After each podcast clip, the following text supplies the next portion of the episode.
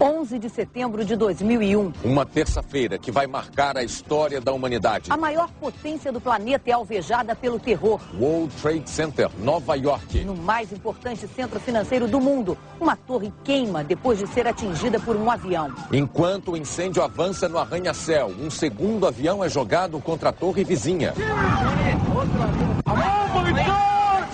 E em menos de duas horas, dois dos prédios mais altos do mundo se desfazem numa montanha de poeira e fumaça. Na cidade sede do poder americano, outra aeronave despenca sobre o Pentágono, o centro de inteligência militar. E mais um Boeing cai na Pensilvânia. O planeta em alerta geral. Chefes de Estado condenam o banho de sangue. E reforçam a segurança nas fronteiras. Bolsas de valores e moedas internacionais são abaladas pelos atentados. Nos territórios ocupados por Israel, palestinos comemoram a maior ofensiva terrorista de todos os tempos. E na madrugada, no mundo árabe, explosões. Mísseis riscam o céu de Cabul, a capital do Afeganistão. O Jornal Nacional mostra a análise de especialistas sobre as consequências dos ataques. O depoimento dos brasileiros que testemunharam a tragédia. O apoio oficial aos que estão nos Estados Unidos. O dia em que os americanos experimentaram o horror de uma grande guerra. O Jornal Nacional está começando agora.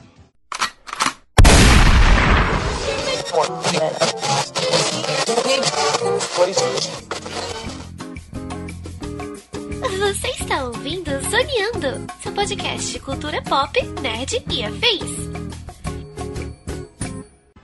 Boa noite. Eram oito horas e quarenta e cinco minutos da manhã em Nova York, nove e quarenta e cinco em Brasília.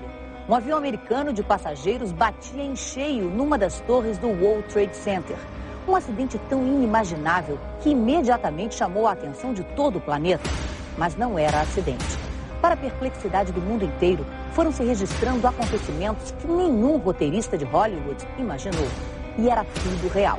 Estava começando o maior atentado terrorista de todos os tempos.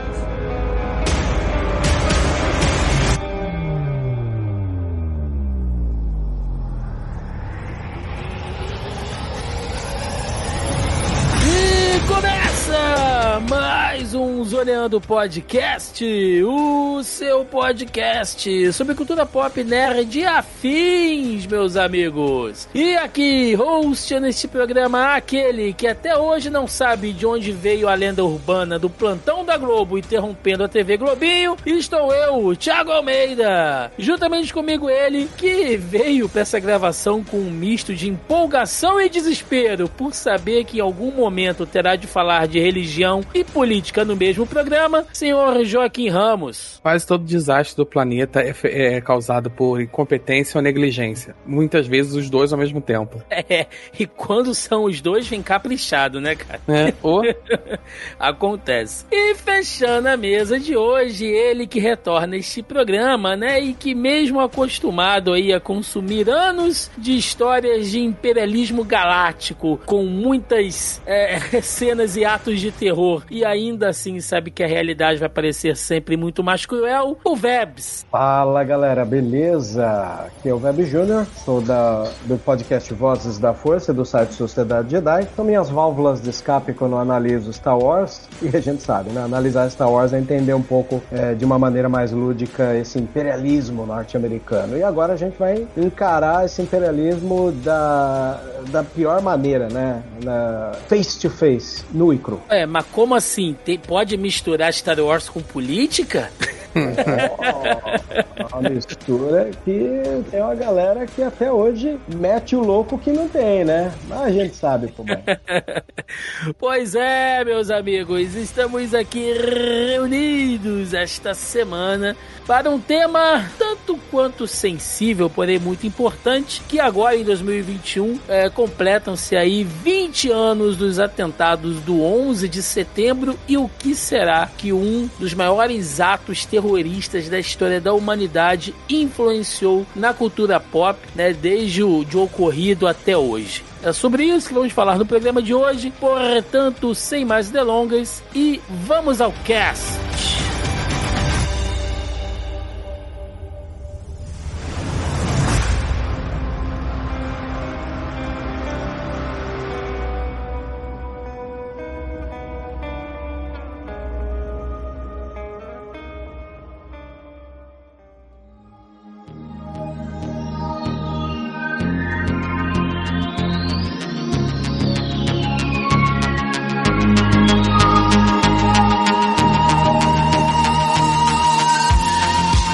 Bom, gente, começando nesse nosso querido programa aqui, uh, esse é um tema que eu já queria falar dele há algum tempo, né? Uh, quem já conhece aqui o nosso trabalho, quem já acompanha, sabe que eu adoro questões de, de documentários, filmes históricos, né? Séries, política, isso tudo. Só que nunca conseguimos uma maneira de tentar encaixar, né? Todo ano, quando chega em setembro, eu penso, eu preciso fazer alguma coisa sobre, né, o atentado às Torres Gêmeas, mas acaba passando e a gente nunca consegue. E esse ano, onde completa-se aí, cara, vinte, né, vinte anos, duas décadas desde o atentado, acho que não tem como, né, acho que é o momento, assim, perfeito pra gente relembrar algumas coisas e perceber como que um único fato, não que ele seja pequeno, né, mas como um único fato consegue realmente mudar, assim, a produção de conteúdo de toda uma indústria. É um daqueles momentos na história, né, que a gente vai, que vai ficar a data no livro de história pra sempre. Daqui a cem Sim. anos vai olhar pra trás, sabe? Tipo a Sexta-feira Negra.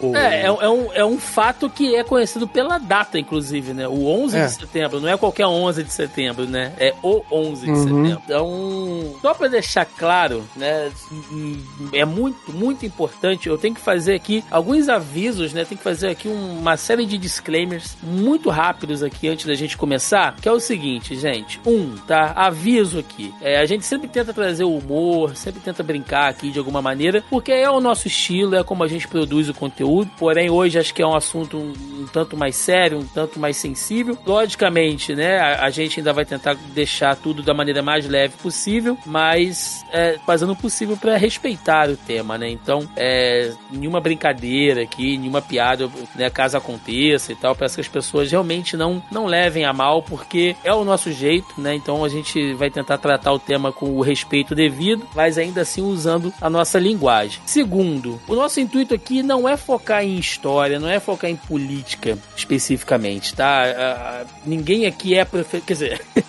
o Vebs é professor. Pelo mas menos eu e o Joca, a gente não é professor de história nem nada disso, então... Pelo contrário, minha área é na outra direção, mas tudo bem. Pois é, então assim, é... se fosse pra fazer um tema focado na parte política e histórica, a gente chamaria pessoas aqui, como nós fizemos lá no podcast de Chernobyl, quando a gente falou sobre a série, né, que a gente trouxe um professor de física e uma professora de história pra ajudar a gente nessa contextualização. Então, assim, é... o nosso foco não é focar em história nem em política, a gente, porém, precisa passar aqui brevemente sobre alguns fatos, né, pra tentar Sim, entender. É, é, porque é impossível a gente falar sobre a repercussão mundial do, que gerou todos os, todos os filmes, todas as obras que a gente vai falar, sem trabalhar um pouquinho o porquê, a, a cadeia de eventos que levou a tudo isso. Exatamente. Como afetou o resto do planeta. Exato. E por fim, gente, é... são temas extremamente complexos aqui. A gente tá falando sobre Oriente Médio, Ásia Central, religiões, política fronteiriça, economia, é uma série de coisas que não dá pra você aprofundar em nada também. Geopolítica teria... do petróleo, Nossa, a gente mundo teria que islâmico. Fazer... A gente tem que fazer programas separados aqui, se fosse a intenção. Então, é... fronteiras artificiais do colonialismo tardio. Fora quando a gente vai pensar o quanto a mídia também forçou a barra, né? Porque ela criou uma islâmica fobia gigantesca, sim, né? Sim, a gente teria talvez, né, Vebs, se fosse o caso pra aprofundar, explicar o que é o Islã e as ramificações do Islã, porque não é a mesma coisa, né, não é todo barbudo que coloca uma, uma roupa de árabe, e eu tô sendo aqui o mais generalista possível, né, é o muçulmano padrão que você vê em, em um filme ou em um jogo de guerra atual, né, tá longe de ser isso, existe aí uma pluralidade, tá, gente, de povos e etnias e, e e culturas dentro do islamismo, enfim, né, de todo esse universo árabe e muçulmano, enfim, então são muitas questões que a gente teria que abordar aqui, então caso alguém fique Até aí pensando, porque... ah, vocês nem falaram, vocês nem explicaram lá de Maomé, por que que os caras pensam assim, gente, não é o intuito aqui, o intuito é a gente passar brevemente pelos fatos e tentar entender aí o avanço, né, e essa mudança de produção de conteúdo na cultura pop é, dentro desses vinte anos. Bom, feito aí todo essa, esse pano quente, mas que é importante a gente deixar muito, muito claro aqui. Pra começar, eu acho que não tem outra maneira, é, senão com aquela pergunta clássica, né? O que vocês estavam fazendo em onze de setembro de dois mil e um? Vebs, você tá com a cabeça boa? Como é que tá a sua memória? Você lembra onde você tava, lembro, o que você tava fazendo, cara? Lembro sim. Na época, onze de setembro, aí entra até uma coisa que você comentou no começo, né, da, da T V Globinho aí, já desmistificaram isso na internet, né, que tem muita gente que tem essa falsa memória, que parece que alguém colocou e virou um efeito dominó e todo mundo achou que era, mas não era isso que tava rolando não, viu? Era outro programa. Se você procurar, você vai ver que tem bastante gente falando o que que tava rolando na hora da queda das Torres Gêmeas, né? Porque falaram que interrompeu o Dragon Ball e não foi, né? O, o, o, Dragon, Ball passava, o Dragon Ball passava perto das onze horas e as Torres Gêmeas caíram perto das nove horas da manhã. Eu me lembro muito bem onde eu tava. Eu era estagiário numa agência de T V e comunicação da faculdade que eu me formei em audiovisual, que era a Universidade Metodista de São Paulo. E lá, eu, o meu primeiro trabalho de editor era editar um programa que chamava M P D Democrático, Ministério Público Democrático. Democrático. Era um programa onde os advogados desmistificavam questões da, do Ministério Público. Uhum. Ao mesmo tempo que eu também editava um programa que chamava Página Aberta, que era um programa cultural, né, de, de entrevistas com pessoas ligadas à cultura lá da região de São Paulo, né? E o que que aconteceu? É, a minha ilha de edição ficava de frente com a sala de, de, de recepção, né, da, do povo. Sim. E de repente eu vi uma movimentação acima do normal nessa sala, eu levantei, larguei a edição, pausei. Quando entrei na T V, me lembro até hoje, professora Ana Gianazzi, que depois veio a coordenar o curso de cinema do Senac de São Paulo, de Santo Amaro, ela tava fazendo um negativo com a cabeça, falou assim, não, mas é, nunca imaginei que alguém ia conseguir transpassar a arrogância norte-americana. Aí na hora que eu lê pra T V, eu vi as duas torres gêmeas. Falei, é o World Trade Center? Ela falou, é o World Trade Center. Mas o que que aconteceu? Explodiram bombas? Não. Um avião se jogou lá. E no que a gente tava falando, de repente veio um outro avião. Cara, e é surreal. Foi muito surreal pra mim, porque eu presenciei o segundo avião, né? Ao vivo, ó, ao vivo. Ao vivo, ao vivo, ao vivaço. Eu falei, mas o que que é isso? Aí, cara, deu, né, puta de um pilipaque. Eu me lembro que até...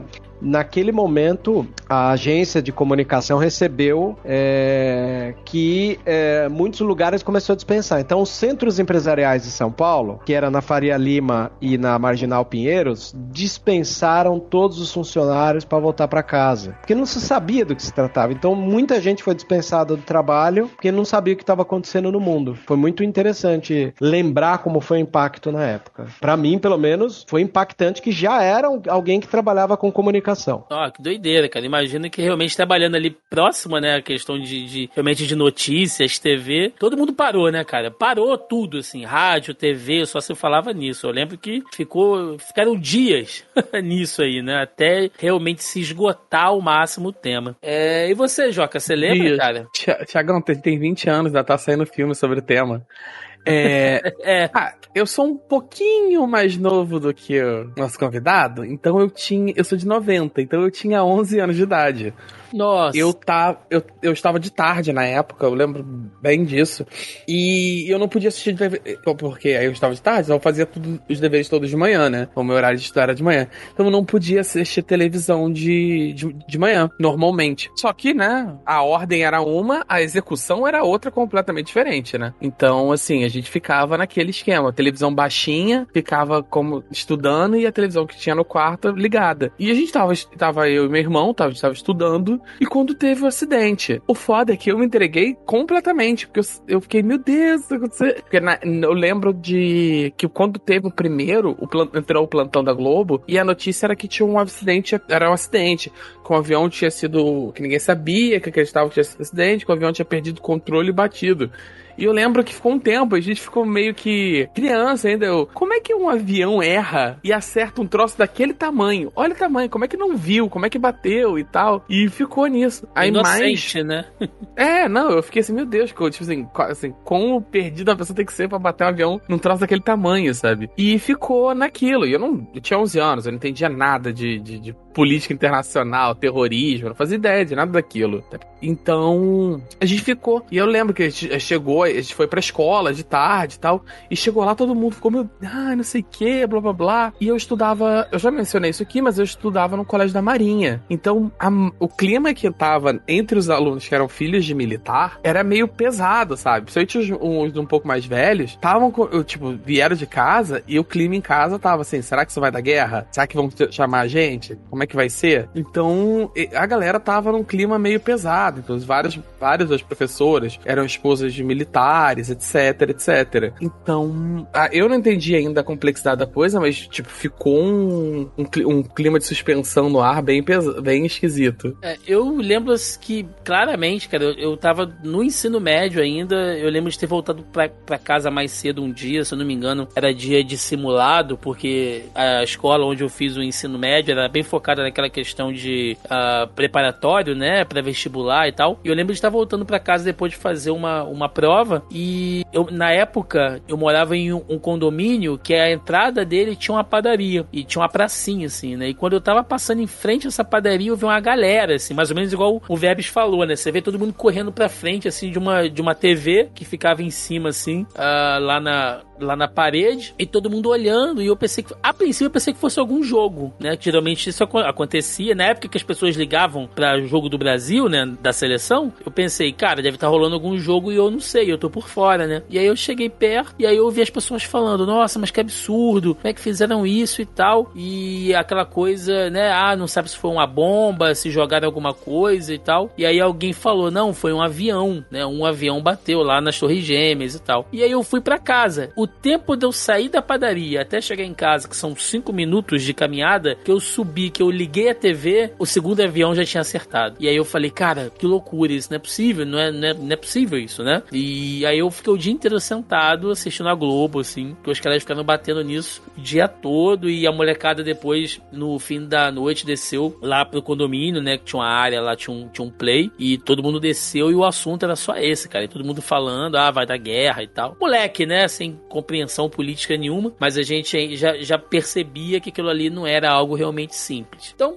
realmente, gente, o onze de setembro é, de dois mil e um, ele foi completamente marcante, uh, principalmente para a história, né, ocidental, pro lado ocidental, porque ele vai desencadear uma série de coisas, e aqui é importante a gente entender que alguns fatos, é, eles vão dar origem ao onze de setembro, e fatos posteriores, por mais que eles não sejam é, intrinsecamente ligados, eles têm alguns reflexos ali, né, por exemplo, a gente pode começar, vamos lá, no final dos anos setenta, ali, basicamente setenta e oito, setenta e nove, o que estava rolando? Guerra Fria, né? Estados Unidos, União Soviética, aquela disputa ali de território entre muitos países da Ásia, do leste europeu, enfim, e tinha um paizinho ali chamado Afeganistão, que era um país, um território estratégico, né, com a ligação ali entre Índia, China, Rússia, né, que, que conseguia ali é, ser quase um atalho entre muitas fronteiras, que era estrategicamente muito importante. Uh, principalmente para os soviéticos, né, que vinham avançando ali no seu esforço de catequização comunista. E nessa época, é, o Afeganistão estava em guerra, né, logicamente, para tentar ali não, não sucumbir, né, a essa ocupação soviética, e os Estados Unidos fizeram o que eles fazem de melhor, que é o quê? Patrocinar a guerra, né? E eles, na época, eles estavam armando os Mujahidins, né, ou Mujahidins, né, como diz a pronúncia, enfim, vocês me perdoem aí no meu no meu árabe, que, ou melhor, no meu persa, lembrando, gente, né, que o povo é, afegão, ele defende muito, ele descende muito mais dos persas do que dos árabes, assim. Inclusive o Afeganistão, etnicamente falando, eles são muito mais próximos do Paquistão e tem e da Índia, e do norte da Índia, norte, é, norte da Índia, do que propriamente dito do, da Arábia Saudita, né, ou dos árabes. E, e o Afeganistão e... fica na Ásia Central, não fica no, no Oriente Médio. Uhum. É bom, é bom também ter isso em mente. Se eu não me engano, ali é conhecido como a religião do Levante, se eu posso estar maluco, o que é bem, prov... o que é bem comum. E nessa época, né, como eu disse, os Mujahidins, né, eram patrocinados aí pelos Estados Unidos, eram armados, né, pelos Estados Unidos, para tentar combater ali as tropas soviéticas. E em que obra cinematográfica maravilhosa nós já vimos isso? o, o incrível documentário Rambo três. Eu, eu acho, inclusive, eu queria agradecer pelo milagre de ninguém ter feito essa piada no, na abertura, porque eu ouvi uns cinco ou seis podcasts esse último mês, assim, que falaram, sabe? Uns mais sérios, outros menos e tal, falando sobre o tema da questão, tanto do onze de setembro quanto a questão do Afeganistão. Até pelo, pelos... Coincidentemente, vinte anos depois, também foi muito próxima à desocupação dos Estados Unidos, né? Então teve muita gente falando sobre o tema Afeganistão. E quase todos eles fizeram essa piada do Rambo três. Exatamente. Será que o Stallone, Vebs, anos depois imaginaria que aquela galera que ele jogou aquele futebol de cabra, pra pegar a cabra lá, cara, aquele esporte maluco, ia virar o Talibã, cara? Cara, eu sou fã de pensar que o, o Stallone sempre fez filmes de outsiders nos Estados Unidos que são mal vistos pelos americanos. Uhum. Você pega o Rocky Balboa, ele é um imigrante italiano que é hostilizado nos Estados Unidos. E quando você vai pro Rambo, cara, o vilão do Rambo um é a polícia, é, o, é os marshals, são Sim. os xerifes locais ali, né? Então... Quando você tem Rambo dois e três, é, ele ser aquele é, soldado americano e tal, é, você não vê ele lutando à toa contra, é, como eu posso dizer, os regimes que não sejam americanos, né? Ele vilaniza os americanos.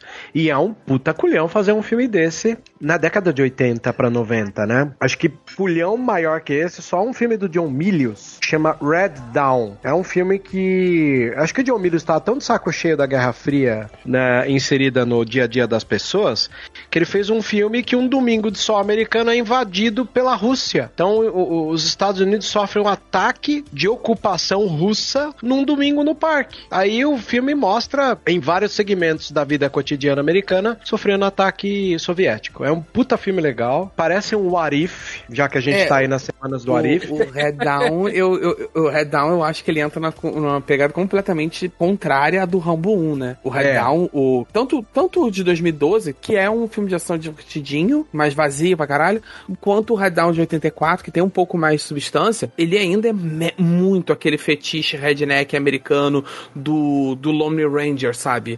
Eu aqui com meus trinta e quatro rifles de assalto comprado no Walmart, sobreviverei sozinho com lata de feijão, porque eu sou macho pra caralho, cabelo crescendo no peito ao som de, ao som de, de country e metralhadora, sabe? O Red Dawn, ele tem muito disso, sabe? Não, porque formamos uma milícia e sozinho um grupo de adolescentes, jovens, vão, conseguem der- lutem, é, enfrentar a ameaça, a ameaça vermelha e etc, etcétera. Ele tem muito desse fetiche americano. O, enquanto o Rambo um, os outros dois eu, eu vejo menos isso. O Rambo um não, ele, ele fala muito mais, ele é uma crítica pesada à guerra do Vietnã, ainda que a Sim. guerra do Vietnã seja mencionada, supramencionada. É, no, no, na parada. Ele é um veterano que volta, ele volta todo fudido, o governo, todo mundo usou ele como uma arma, treinou ele como um assassino e depois abandona. E ele vira, um, ele é um, no início do filme, ele é praticamente aquele, o Ryu, né, andando pelo conto do mais forte. Ele é, um, ele é praticamente um mendigo, sabe? Ele é um morador de rua. E ele, fica, ele começa o filme and, procurando pessoas, né? E, e isso é uma temática que vai se repetir sobre os filmes de guerra, assim, não, não fugindo tanto do tema. A gente vai ver vários dos filmes que a gente pode mencionar aqui mais pra frente, que falam também disso, de como os soldados dessa guerra, eles voltam e eles são abandonados pela sociedade, pelo governo. Todo mundo defen- gosta do sonho americano, da bandeira tremulando, a música de country e o comercial de cerveja. Mas quando o cara volta com, de cadeira de roda, estresse pós-traumático, todo fudido, to- ninguém quer olhar na cara dessa pessoa. É, e a gente tá falando isso de um filme aí de praticamente trinta anos atrás, e um filme bem mais recente como o Sniper Americano mostra a mesma coisa, né? Então uhum. é, é legal você citar o Clint Eastwood, porque o Clint é, ele tá no momento de revisão da vida dele mesmo, porque ele é um cara em crise, né? Muita gente reclamou do Sniper, reclamou dos filmes posteriores dele, dizendo, né, que ele tava fazendo é, o, o, o branco revisando o seu papel, né? Uhum. É, ele, ele talvez tenha se perdido numa zona cinzenta no, Amer- no, no American Sniper, mais querendo levantar questões nor- norteadoras, assim, de, é, do que achar respostas. E isso você vai notar em A Mula depois, que ele é um velhinho branco, que é sem noção. Então esse é um pouco do Clint falando, ó, oh, gente, eu tô deslocado no mundo que tá se transformando. Porque o próprio Clint fez um filme, já que você citou, do soldado americano que volta com sequelas, ele fez um filme maravilhoso que chama Flag of Our Fathers, né? Que é que veio com o nome de A Conquista da Honra. Sim, vai contar a história, maravilhoso daquela, esse filme. Pelo hasteamento da bandeira. E nesse filme vai mostrar o que, que é o papel do índio pele vermelha americana quando volta, sendo ele um herói de guerra. Cara, ele não é um herói de guerra. Ele continua sendo um índio pele vermelha que os caras olham feio. Parece que a gente tá fugindo do tema, mas não é. É a gente tá... É preciso falar dessa, tanto da indústria bélica americana quanto a indústria de propaganda que alimenta esse discurso do... de levar a democracia, sabe? A America fuck yeah, sabe? Do, dos Estados Unidos. Esse pós-colonialismo americano. Você vai ter alguns filmes mais recentes, por exemplo, que tratam da questão também do negro, do soldado negro quando ele volta, sabe? Que ele vai com um discurso prometido de, de honra, de não sei o quê, e muitas vezes, como o exército é uma, un... uma saída das comunidades, dos guetos e, e tal, ou talvez muitas vezes o único jeito de pagar uma faculdade, é lá todas as faculdades são pagas, são particulares, e, e ele volta, ele volta com um monte de problema, sabe? Não, o que eles não entregam o que eles prometeram, sabe? Tem alguns filmes sobre isso. O Spike Lee, que a gente vai, pode, vai citar mais pra frente, ele gosta bastante de revisitar esse tema, né? Da, essa honra do soldado americano não é pra Sim. todo mundo. Não é mesmo. Em é fato, verdade. Não é pra ninguém, na verdade. Ela só existe no comercial de cerveja. Sim. Inclusive, já que você citou Spike Lee, O Milagre de Santa Ana foi um filme que ele tentou fazer em resposta ao próprio Clint Eastwood. Isso estremeceu o Clint Eastwood, que decidiu fazer o ponto de vista japonês, que gerou um filme Sim. melhor que é o ponto de vista americano, que é o Cartas de Hiroshima, né? Filmaço. Espetacular. Filmaço. Espetacular. Filmaço. Mas já que a gente tá falando de filmes de máquinas de guerra e tal, eu queria abrir um parênteses para dois filmes especiais para vocês e para os nossos ouvintes ouvirem. Hum. É um, é, são, não são um filme apenas, são dois. O diretor é o William Friedkin, que é um dos meus diretores de cabeceira. A gente conhece o Friedkin pelo filme Exorcista. Embora Exorcista seja um filme de possessão, é, ele fala sobre contaminação, tá? Ele isso fala muito sobre doente mental, né? Ele fala muito sobre isso, o processo. Pra, que, Exato, pra, pra mim, que sou da área da saúde, é, é muito visível que ele, ele ah. tem o lado místico, ele tem o terror, mas principalmente no início, ah. em que tá mais, ah. mais específico, você vê como é o processo de institucionalização do paciente neurodivergente, né? Um paciente com problemas neurológicos, etcétera. Então tem, tem esse elemento ali, se você se deslocar Do, do místico. Cara, muito legal você levantar esse detalhe, porque é, a hora que você vai assistirmos o Friedkin, você vai ver o que, que se trata o Exorcista é, que a gente assistiu lá na década de setenta. É um padre com crise de fé, né? Que ele, é, por causa de um demônio, que é o Pazuzu, ele, ele vai passar por uma crise de, de, de contaminação da falta de fé. Isso é recorrente no cinema do Friedkin, porque tem um filme maravilhoso na década de oitenta que chama Viver e Morrer em Los Angeles, e nesse filme que acontece. São dois parceiros policiais e um deles morre numa, numa investigação. Aí é colocado ao lado dele um novo membro que, na medida que o filme vai avançando, o cara começa a se tornar igual àquele que morreu. Então ele tá se contaminando, tá? É, ainda na década de oitenta, o Friedkin trabalhou com um filme que chama Parceiros da Noite, onde o Al Pacino é um policial infiltrado no universo gay pra tentar descobrir quem é que tá matando os gays. Aí tem uma hora que ele começa a ficar confuso se ele é gay ou não. De novo, essa questão de, de contaminação. Na, na década de dois mil, ele vai falar sobre um filme, já que aí chega na proximidade do porquê que a gente falou do Rambo, e eu vou citar esse. Chama-se... É, como é que é? é Caçado. O Tommy Lee Jones... né? Hunted, né? O Tommy Lee Jones, ele ensina um grupo de soldados a matar sem armas, e um dos soldados, interpretado pelo Benício Del Toro, perde o, o controle e sai matando as pessoas. Aí o governo americano liga pro Tommy Lee e fala, ó, um dos seus alunos pirou e tá matando geral. É melhor você vir aqui pegar seu aluno. Então o que acontece? O aluno se contaminou e sai matando. E um dos outros dele que eu acho maravilhoso, e cai muito nessa questão da psicologia que você citou, é um filme que chama Bug, né? Eu não lembro o nome dele aqui, acho que é Possuídos, se não me engano. A Ashley Judd, ela vai cuidar de um cara que tem é, sintomas de guerra, e ela é uma psicóloga para livrar ele da paranoia dele. A um dado momento, ela pega a paranoia do cara, né? E tudo, de novo, guerra, infecção. Então, muito legal lembrar disso, já que você lembrou, né, do, do Rambo ser a máquina de matar aqui e os, os Marshals vão querer pegar. O Bug, ele é um pouco disso também, é muito legal. É com o Michael Shannon, não é? É excelente esse filme também. Esse mesmo, maravilhoso. Friedkin é um dos melhores diretores da Na, na minha opinião, assim, da, da Hollywood suja, né? Excelente.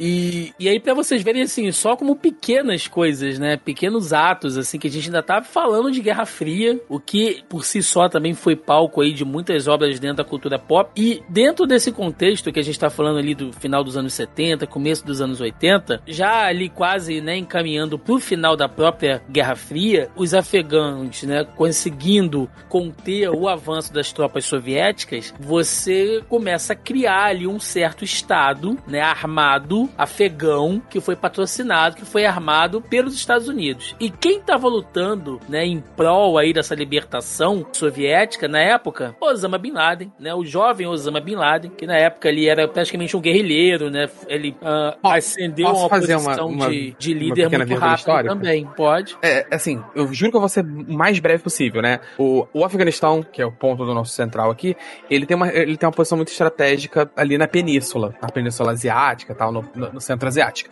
E ali na região do Levante, etcétera. E por, e por conta disso, ele foi ocupado durante muitos anos por todos, todos os impérios praticamente do mundo. Sim.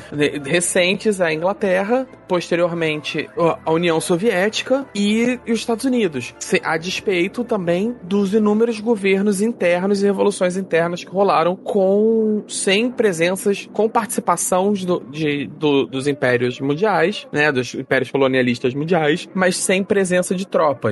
Então, assim, de modo geral, é, uma coisa que a gente vai, vai ficar presente, assim, que a gente mencionar, é que de modo geral, o, o Afeganistão não tem um período de paz nos últimos duzentos anos, sabe? Tem. Ele sempre interpreta pequenos períodos de combate e quase sempre de guerra civil, né, ou guerrilha. Exatamente. E as coisas só vão, Joaquim, se transformando, tá? Nada, tipo, ah, a, a, acabou aqui esse, esse conflito. Não, as coisas só vão gerando mais frutos, até porque, né, é, essas, esses insurgentes que foram apoiados pelos Estados Unidos, antes mais tar, é, anos mais tarde, darão origem ali, ali ao que seria o Talibã, né, que a gente está vendo reflexos disso novamente até hoje. E o próprio Osama, que lutou lá nessa guerra de resistência uh, aos soviéticos, e muita gente só ouviu falar do Osama Bin Laden após o onze de setembro, é um cara que já vinha aí, entre aspas, nessa militância jihadista dele há muito tempo. Ele já estava a... na lista negra da C I A há, acho que quase dez anos, quando rolou o onze de setembro. Acho é. que pelo menos desde noventa e quatro. Desde, né, desde um... noventa e cinco, porque... O que, o que que acontece? O Osama, ele sai do Afeganistão, ali com a, com a moral muito alta, né? Ele tinha boas uh, relações com a família real saudita, nessa época aí, no, no começo dos vale anos oitenta. Vale mencionar que a, a, família, a família Bin Laden ainda mantém excelentes relações, comer, relações com os Estados Unidos. Eles Sim. têm bastante é, empresas e comércio de, em território americano. Isso não acabou em nenhum ponto do Do, de toda a guerra do terror que se seguiu ao onze de setembro. Então, assim, a, a despeito da paranoia geral, assim, é, a família dele é uma família de comércio importante, sabe? Ele, ele vem de uma família com muito dinheiro, ele estudou na Europa. Sim. E aí, o, o que que acontece? Nessa época ainda, ele tinha essa boa relação com a família real da Arábia Saudita, né?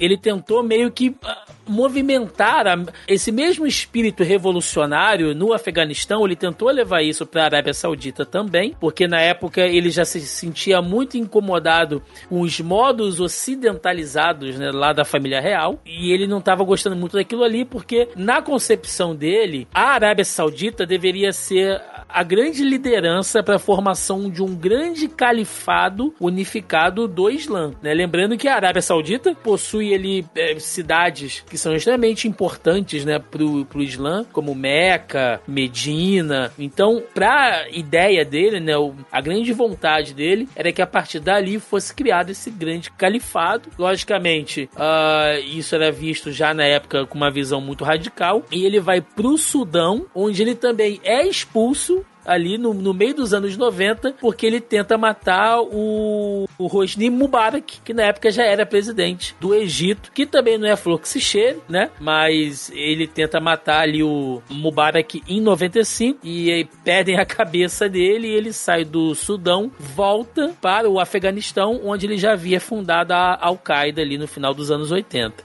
Então, assim, já, já é um cara que quando ele chega no onze de setembro, ele, ele já tá completamente envolvido nessa questão da jihad islâmica, né, que eles levam, e a Al-Qaeda, ela já era, que na tradução, né, uh, seria algo como a base, ela já é uma organização extremamente fundamentalista dentro dos próprios radicais islâmicos ali. Uhum. Isso eu ia mencionar. A, a própria ideia do califado já é, per si, fundamentalista islâmico, porque o termo califa, ele, ele, ele eles têm, agora me fugiu os outros termos, mas eles têm um determinados li, termos de líderes pra, quer dizer, seria tipo o equivalente que a gente tem pra rei, etcétera, ou primeiro-ministro, etcétera. O termo califa, em específico, ele, ele significa que a autoridade advém do Alcorão, entendeu? Assim, ele é o líder central porque ele é um representante de Maomé na Terra. Então, assim, essencialmente o termo, cali, o termo califado impõe uma teocracia. Sim, sim. E só pra mencionar aqui, né, pra não deixar é, é, passar em branco, também um filme que é muito interessante aí pra quem quiser saber um pouco mais até dessa questão do próprio Egito, né, como as coisas estavam chegando por lá, como que culminou, né, muito dessa, dessa revolução política no Egito também, a qual o Osama ah, influenciou anos atrás. Eu sempre recomendo um documentário que é muito bom, eu não sei se você já viu, Vebs, mas ele é ganhador do Emmy de dois mil e treze, se não me engano, concorreu ao Oscar como o melhor documentário, que é A Praça Tahrir, tá na Netflix, documentário excelente, excelente, ele é um documentário longo, mas ele mostra ali a, a, as movimentações dos jovens na, na Praça Tahrir, que vai levar à derrocada, né, do Hosni Mubarak, que já estava no, no poder desde os anos oitenta, desde quando o Osama não conseguiu matar ele. Então é um documentário excelente, cara, excelente também. Recomendo pra todo mundo, tá na Netflix. Puta documentário. Queria deixar claro que parabéns ao cara que ficou tantos anos no poder, que o Osama não foi o único que, que tentou matar ele, não. Parabéns pela perseverança em esquivar de bala aí, de veneno, bomba. Tem, tem. E, bom, nisso o Osama entra, né, pra lista aí dos mais procurados da, da C I A, né, tem aquela foto que aparecia em todos os telejornais ali, uh,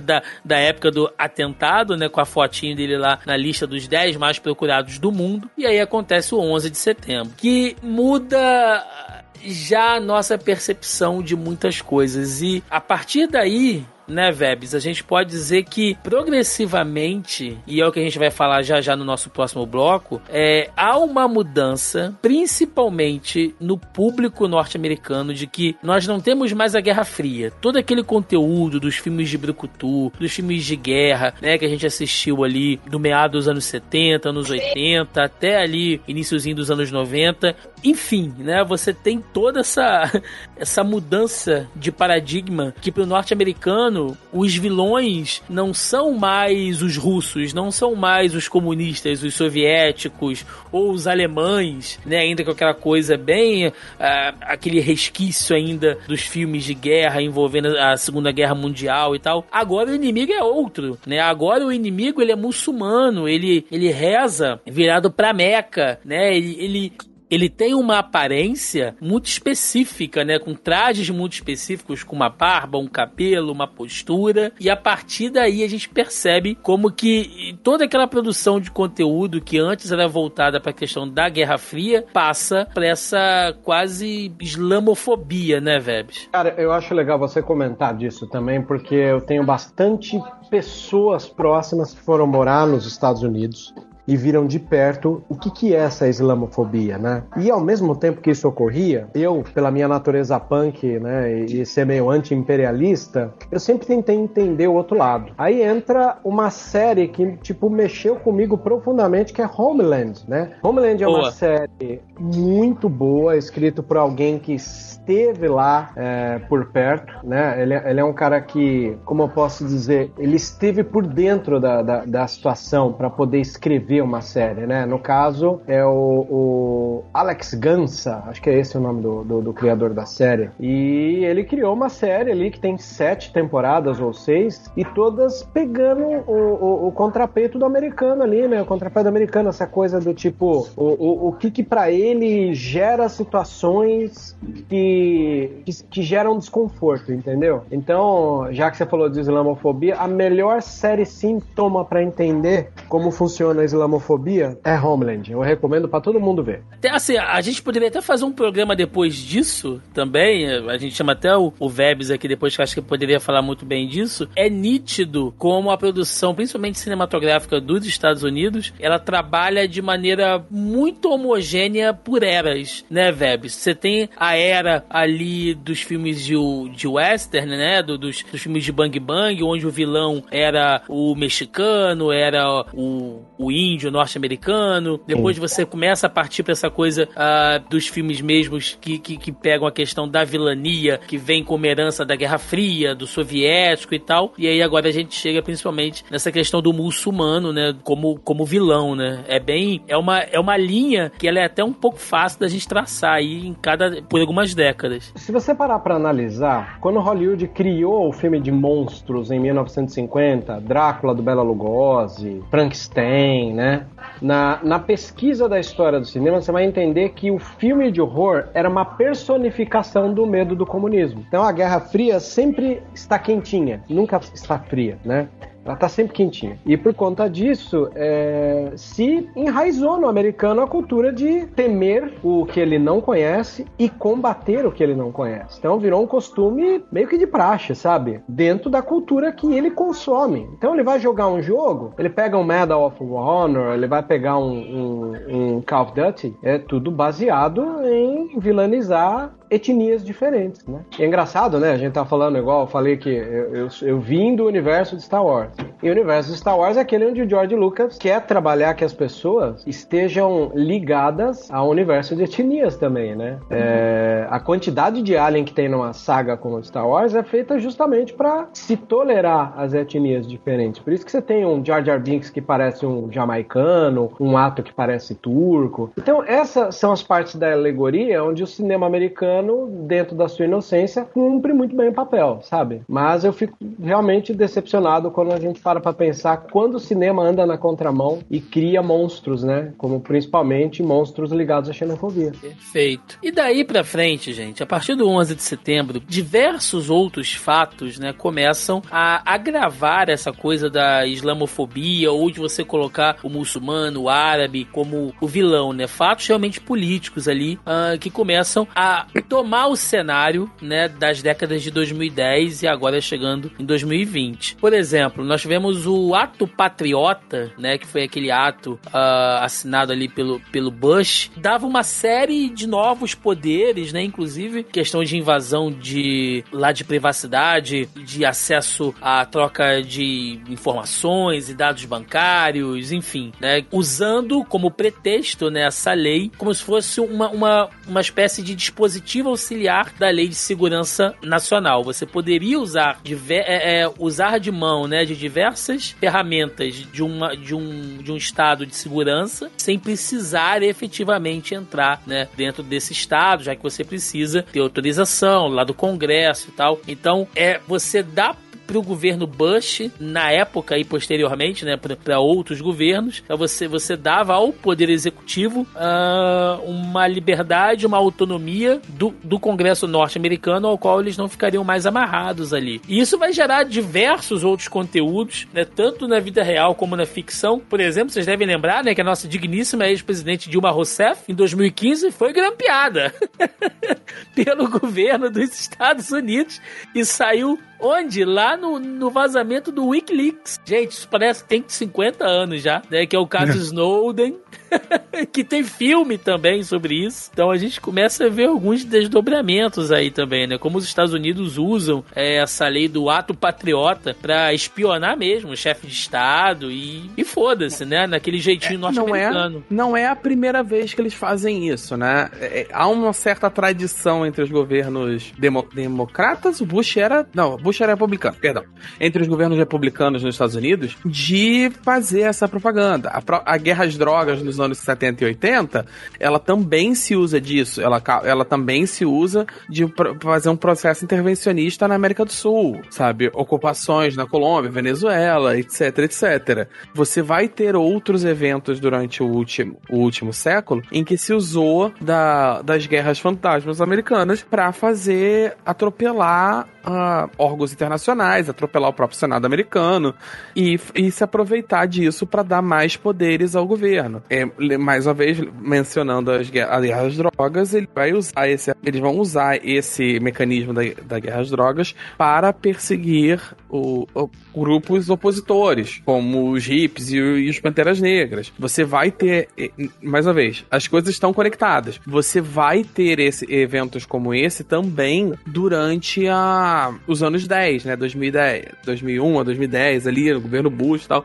que ele se usa do, da N S A e de outros mecanismos do, do, da guerra ao terror, desse semi-estado de sítio, para também perseguir é, é, opositores em solo americano. E se faz muito da bravata do quem não deve não teme. Ah, pra que que você precisa tanto defender a sua liberdade individual? Se você não tem nada a esconder, você não precisa esconder nada do seu governo, sabe? Que é o que eles usam esse, esse critério, sabe? É, esse, essa eu... falácia, esse argumento falacioso. Sim, e o que muita gente não, não lembra, e até porque na época, né, a gente também não era muito ligado em política e tudo mais, mas é, olhando hoje em dia, pouco se fala que o governo Bush estava indo mal das pernas porque a economia estava bem ruim, né? Ele, ele fechou dois mil e, ele, ele iria fechar dois mil e um num super, no superávit ali, sabe? Num, num, não estava fechando as contas direito. Tanto é que no final do governo dele, a gente vai ter o crash de dois mil e oito, né? Que ferrou a gente aqui, basicamente, e a economia não conseguiu se levantar até hoje, né? A questão lá da bolha imobiliária norte-americana e tal, e culmina justamente no final do governo Bush, já que ele consegue se reeleger em parte, né, muito por essa questão do revanchismo norte-americano, né? Não, nós vamos agora caçar Osama Bin Laden, nós vamos dar a, a, a resposta, né, ao Talibã e à Al-Qaeda é, com a máquina de guerra norte-americana, e Deus salve a América, né? Como todo bom texano, né, o George Bush estava lá na linha de frente, é, logicamente de maneira figurativa, né?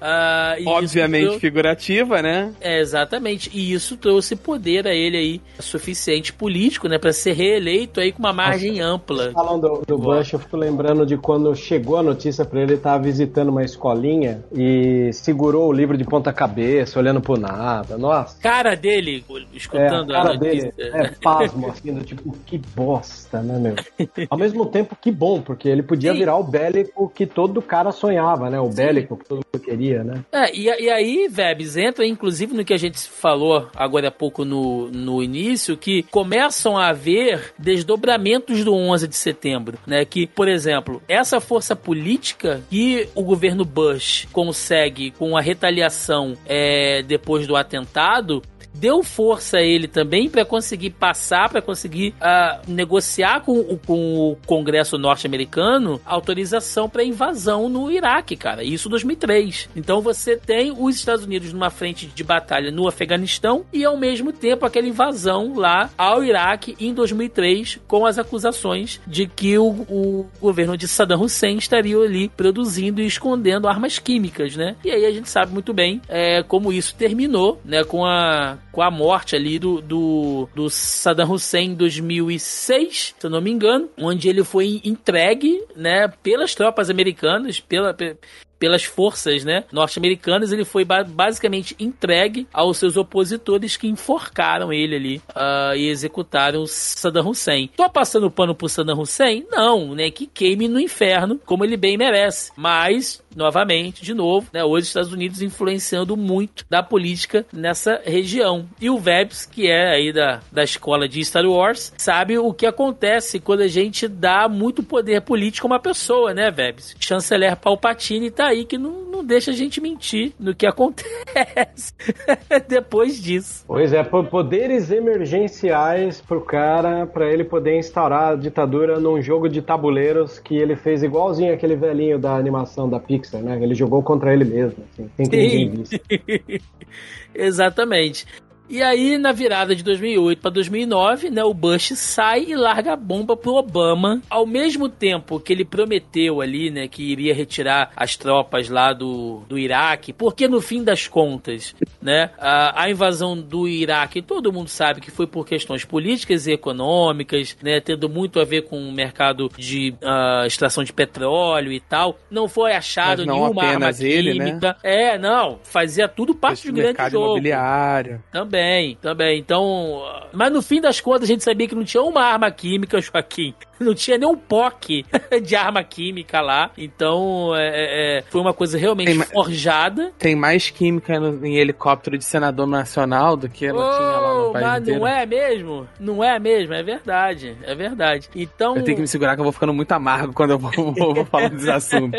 Mas, mas você tá certo, é isso aí. Então, assim, gente, é só pra gente ir entendendo como que as coisas vão é, evoluindo, né, pra, pra outros fatos. E entra o governo governo Obama, né, que retira as tropas ali. Em agosto de dois mil e dez, ele tira quase cinquenta mil soldados uh, do Iraque e, ao mesmo tempo, ele manda mais dezessete mil pro Afeganistão. Ou seja, no Iraque, que até então é, já havia sido basicamente cumprido, né, ali tudo que o governo norte-americano queria fazer, eles já começam a retirar as suas tropas. No Afeganistão, você ainda continua mandando cada vez mais e mais soldados, que até então você conseguiu espalhar ali, você conseguiu tirar o Talibã, né, mandar ele para as áreas mais montanhosas do Afeganistão, para as áreas mais periféricas, né, começa a formar ali uma, uma espécie de, de novo governo afegão, que a gente sabe muito bem onde vai dar, só acompanhando aí os atos políticos muito recentes. E aí vale a gente citar até dois filmes aqui, um que nós já falamos, né, que, que o Web citou aí também, que é o Sniper Americano, do Clint Eastwood, que fala justamente de um atirador de elite é, lá da Marinha, que volta, né, dessa, dessa guerra Do, do Iraque. E nós temos o Guerra ao Terror de dois mil e oito, da Kathryn Bigelow, que foi uma grande surpresa na época também, né, Vebs? Até porque ela ganhou o prêmio e tal. Na época tinha aquela coisa de ser uma mulher diretora. Eu lembro que o filme foi, foi bem falado, tanto pelo fato dela, né, como diretora, tanto pelo tema crítico ali. Tava muito, muito recente. O filme era de dois mil e oito. Então, o, a Kathryn Bigelow, ela tem um, um histórico interessante,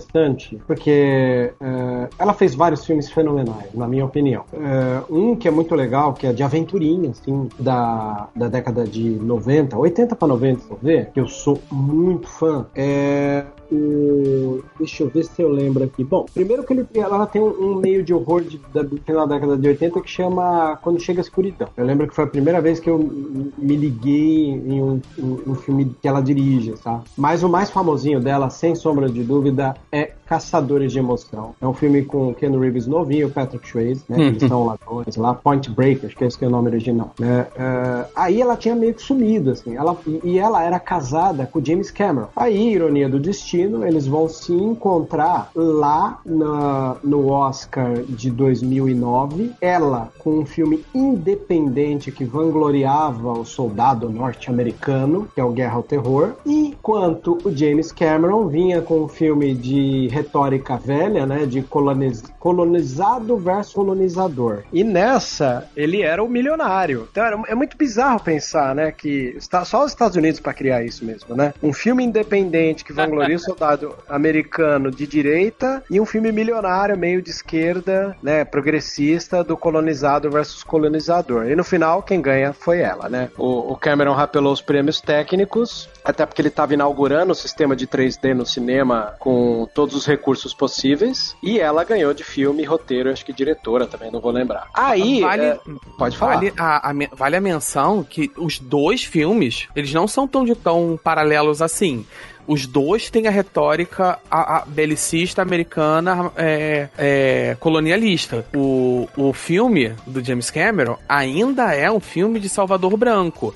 É o homem branco, cowboyzão, sei que, chega, chega numa terra distante e salva o povo selvagem, liderando eles pelo seu destino manifesto de homem branco salvador. Enquanto dela tem uma retórica muito mais clara do, do, do jovem, ainda do jovem, do jovem americano, etc, etc, que vai lá sofrer levando a democracia América, que é a águia careca de, de asas abertas. Mas os dois têm a retórica belicista americana, ainda que o filme do James Cameron enfeite mais com uma magia ali, com uma, uma ficção científica científica, mas os dois têm a retórica do Salvador branco levando a democracia para os povos selvagens. Eles não são tão paralelos assim. Eles não é, são... É, tanto é, pelo... é que, tem, que tem aquela brincadeira que você pode, se você substituir só os termos, né? O roteiro de Avatar vira Pocahontas, né?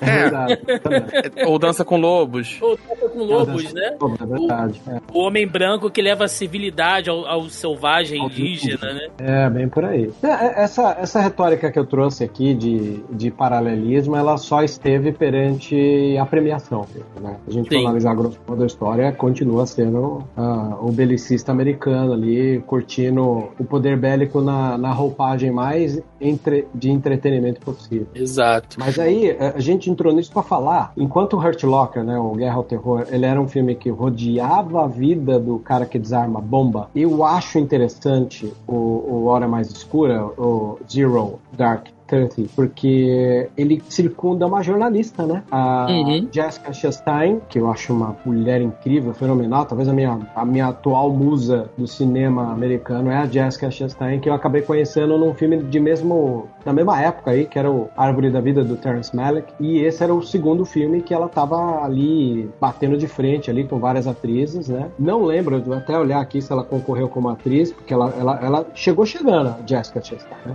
E esse filme tá aqui. Vamos ver quais indicações que ela, que ela teve. De Oscar, ele ganhou de edição de som, mas ele ganhou a indicação da Jessica Chastain, né, como atriz, é, filme do ano, mas perdeu. Um roteiro que acho que é o que, infelizmente, ela perdeu, o filme perdeu e ele merecia, que é o roteiro do Mark Boal. E edição, né, porque ele tem um quê de, de, de documentário e jornalismo, embora seja um filme de ficção. Mas o roteiro do Boal, eu acho que ficou, ficou um pouco triste de pensar que ele perdeu, porque o Boal, ele tinha feito Detroit em Rebelião, Operação Fronteira, que é aquele filme que a gente vai ver da Netflix um pouco depois, né? Foi um filme que demorou pra sair. Sim. Né? E eu gosto. É... Eu gosto, eu gosto. É bacana. É, é, é, vale que... mencionar, apesar uh. de, todo, de, de toda a crítica mordaz que eu tô fazendo ao propagandismo cowboy americano, são uh. filmes que eu gosto. São filmes, sim, que sim, são extremamente bem executados, bem dirigidos e atuados. Mas você tem que, sim, entender é que existe o contexto, né? Você tem que entender. É, que não, existe... eu, não, é, eu também... Eu sei que vocês dois estão entendendo o que eu tô falando, mas às vezes é importante citar pro ouvinte. Sim, o ouvinte. A, dis... a gente tem que desenhar, às vezes, pro ouvinte, porque tem gente que, quando acha que a gente tá fazendo críticas, né, a algum tipo de filme, é porque a gente não gosta, mas... contrário, né? Eu, por exemplo, é, quando eu cito dois diretores de cabeceira de filme de horror, que é o John Carpenter e o George Romero, é, eles a, a princípio parecem inofensivos, mas são talvez os diretores mais politizados que me ajudaram na minha formação política até hoje, né? E... o Romero, meu Deus! Romero é incrível. São diretores de cabeceira, sempre. Assim, é, né? O Joaquim ficou até molhado agora, encontrou mais um fã do, do Romero agora. Romero. Não, eu, eu ia mencionar também o Carpenter também, que é, é agressivíssimo, né? Pa- passa, as pessoas passam é. batido pela parada e as críticas são muito cínicas e mordazes e diretas. É, é porque ele é um diretor de cinema de baixo orçamento e tem gente que não leva isso muito a sério, né? Infelizmente. Sim. E só para deixar claro aqui, gente, e nós já vamos fechar aqui esse, esse bloco, é, os meninos citaram agora o Guerra, o Guerra ao Terror, não, o Hora Mais Escura, né, com a Jessica Chastain, e é um filme que fala da morte do Bin Laden, que é basicamente o que vai amarrar, né, toda essa questão histórica que a gente vem trabalhando até aqui, que o Bin Laden, ele morre ali em dois mil e onze com a Operação Lança de Netuno, onde os SEALs, né, a, a tropa de, de elite ali norte-americana, militar, ela consegue uh, localizar, né, eles ficam um tempão ali para tentar ver se ele é, se é realmente aquela pessoa, né, que eles estão procurando, e quando eles confirmam, eles invadem lá o lugar, pegam o cara, ele morre, enfim, fazem todo o reconhecimento, questão de, uh, fazem comparações lá com um exame de D N A, com uma irmã dele e outras verificações e tal, e quando é confirmado que é realmente, que se trata realmente do Osama Bin Laden, o corpo dele é, entre aspas, sepultado no oceano, né? Ah, e começaram a aparecer diversas e diversas teorias da conspiração aí, mas o governo norte-americano é, diz que realmente a versão oficial é essa, e a própria Al-Qaeda soltou uma nota oficial dizendo que é isso aí mesmo, né? Que o Osama morreu ali em dois mil e onze, a, depois fique... da Operação Lança de Netuno. Caso os mais paranoicos estejam pensando, o motivo dele ter sido sepultado no oceano é bem simples, porque se existe um, se existe um cemitério com o corpo do, do Osama Bin Laden, isso poderia virar um local de peregrinação, um local que facilitaria a organização de novas células terroristas. Ou de protesto então, também, Joca. Tem isso, né? De, de, de pessoas que vão querer sei lá, pegar o corpo do cara e amarrar no, no para-choque do caminhão e sair numa, numa tour pelo oeste americano, né? Então, é, é extremamente complicado, assim. Mas, pra quem não, não acredita, né? Realmente, essa é a versão oficial. E, desde então, não ouvimos mais falar de Osama Bin Laden.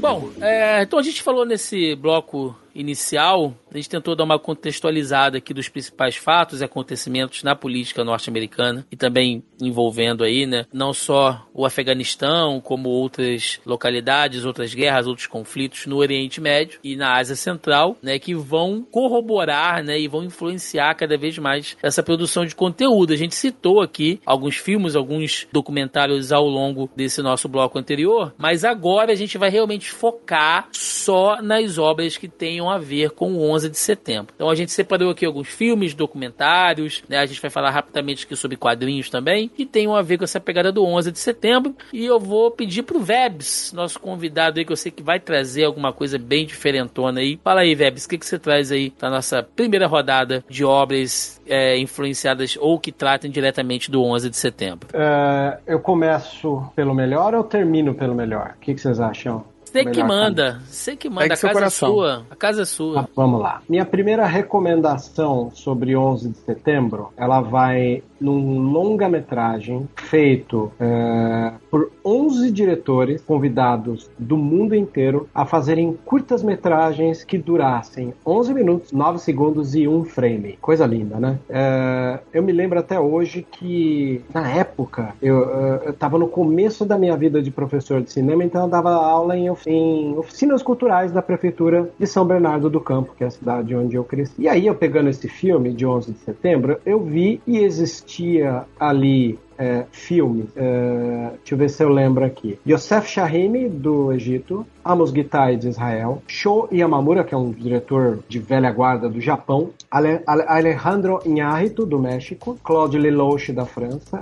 Ken Loach do Reino Unido, Samira Kalmabaf do Irã, Mira Nair na Índia, Idrissa Quedraogo de Burkina Faso, Champagne dos Estados Unidos e Dani Stanovic da Bósnia-Herzegovina. Esses são os diretores que fizeram esses curtas. Eu não vou citar todos, mas o, o primeiro filme que abre é da Samira Kalmabaf, filha do Mohsen Kalmabaf, do cinema iraniano. E ali, uma professorinha que dá aula para criancinhas descobre que aconteceu uh, o atentado das Torres Gêmeas, ela tenta explicar para as crianças para ter um momento de silêncio e respeito. Só que as crianças começam a rir uma com a outra porque elas não entendem a realidade que a professora tenta contar para ela. Aí ela tem uma ideia, vamos lá fora. Aí eles param na frente de uma chaminé imensa, de porque lá no Irã você tem a profissão de criar tijolos, né? Então eles estão num, numa chaminé de forno de tijolo. Aí ela fala assim, imagina uma torre igual essa. Ela caiu, matou um monte de gente. Vamos ficar em silêncio? Aí as crianças começam a ficar em silêncio, começam a olhar pra outra e rir. Aí ela desiste de contar pras crianças o que, que aconteceu lá do outro lado do mundo, porque elas nunca vão entender. É. O outro filme que me chama muita atenção disso é um filme de um diretor que eu não sou muito fã, mas nesse coletado de diretores ele mandou muito bem, que é da França, Claude Lelouch. A história desse filme é uma mulher que é surda, ela é casada com um cara que trabalha é, como, como eu posso dizer, guia turístico. E ela teve um pressentimento ruim naquele dia e não quer que ele vai trabalhar. E ele vai trabalhar, né? Aí eles brigam, ela atrasa ele, eles...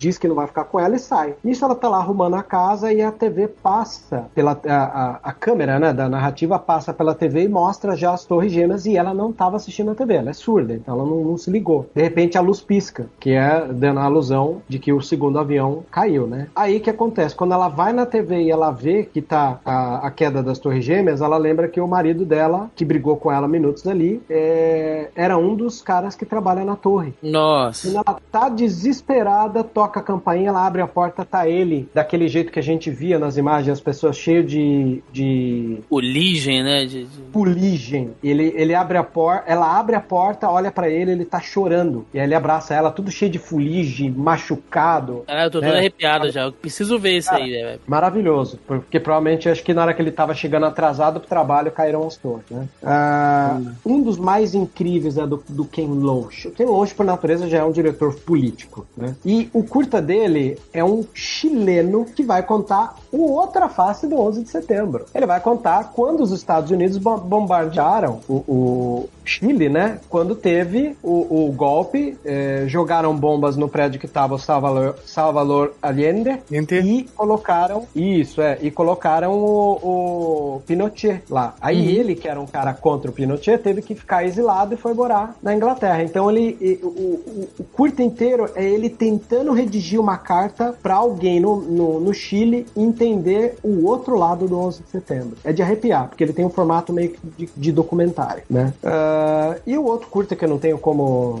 deixar de citar é o do próprio Champagne. Talvez é o curta mais, assim, ácido, porque ele vai mostrar um velhinho bonachão, um velhinho interpretado pelo Ernest Borgnine, né? E o que que acontece? Esse velhinho, ele, ele tá na rua, ele chega em casa e você vai ver que ele vive pra presença da mulher que morreu. Então ele pega o vestido da mulher que morreu, tica na cama. Ele fala das flores e põe as flores na janela, né? Aí você tem o cotidiano dele. Ele pega pão, ele passa roupa, conversa imaginariamente com essa mulher, né? E até que ele, ele vai dormir, é, porque ele é um senhor aposentado, e a sombra que bate na janela do apartamento que ele mora, ela some essa sombra porque é uma das torres que cai. Quando a luz bate na janela, acorda ele com a luz do sol. Aí ele acorda, as flores que estavam no parapeito da janela florescem por causa da luz do sol que bate na janela, porque uma das torres cai, e ele fica feliz. As flores, olha, elas nasceram. Aí ele vai na janela, pega as flores, tá cagando pro que tá acontecendo lá fora, e vai até a beirada da cama. Olha, mãe, meu amor, as flores nasceram, as flores. Aí é como se ele tivesse caído na real. Ele tá conversando com a presença da mulher que morreu. Aí ele fala, pô, você tinha que estar aqui pra ver isso, as flores nasceram. Aí ele começa a chorar. Aí a câmera sai de dentro da, da, da, do apartamento, vai pra fora do A P, e a sombra que tá na janela do lado da janela dele, é, você vê a silhueta da sombra da segunda torre caindo. E ele tá chorando lá. É de arrepiar. Champagne é um gênio. Incrível. Esse, né, você vê, porque é um velhinho bonachão, mas ele é, um, ele é um egoísta, ele só vê o mundo dele. É quase que um paralelismo com o próprio Estados Unidos, né? Que sensibiliza os outros quando demonstra, mas no fundo, no fundo, só tá olhando dele, né? Vou colocar na minha lista agora, velho. Rambo. Favor, preciso ver. Esse, nossa, tem, tem outros também. Tem, tem um, esse, esse, da, esse filme da, da, do Idrissa Kedrogo aí, que, Kedraogo, né? Que é de Burkina Faso. É de uns guris que acham que viram o, o Bin Laden na cidade deles. Eles com tipo filminho de espião, as crianças vão atrás do cara pra saber se é o Bin Laden mesmo, né? É, eu acho que o curta mais chato de todos aí é do Inharito, que ele fica repetindo uma imagem de um cara que se jogou lá da torre e tipo faz uma crítica, assim, uma frase. Uma pena. Uhum. É o mais fraquinho de todos. Ah, mas esses que eu citei pra vocês são os mais, assim... Eu, eu, claro, o, o longa, ele termina com o Sho Yamamura, que é sobre um moleque que acha que é uma cobra. Então ele fica em, se rastejando pelo chão. Quando os pais acreditam que ele não tem jeito, ele não vai virar humano, ele, ele, eles levam o filho, soltam ele na caverna, o filho olha pra eles e se arrasta pra dentro da caverna. É totalmente simbólico sobre é, essa questão de alguém fora, né, é, de se sentir bem. Ele termina com esse filme do Sho Yamamura. Muito bom, vale muito a pena. Essa é a minha primeira indicação de filmes do onze de setembro. Excelente, excelentíssimo. Joca, traz um aí pra, pra rodada. É, o, é um documentário que eu vou trazer. Ele é, ele é apresentado, né, pelo Marcos Uchoa. Ele é um documentário. Ele tem no Globoplay. A boa parte das imagens, é, eu não tenho certeza, eu não achei essa informação, mas eu acredito que sejam imagens de arquivo de gravações para o Globo Repórter, né? Então tem bem aquela característica do, do, do, do Globo, do, dos documentários da Globo e tal.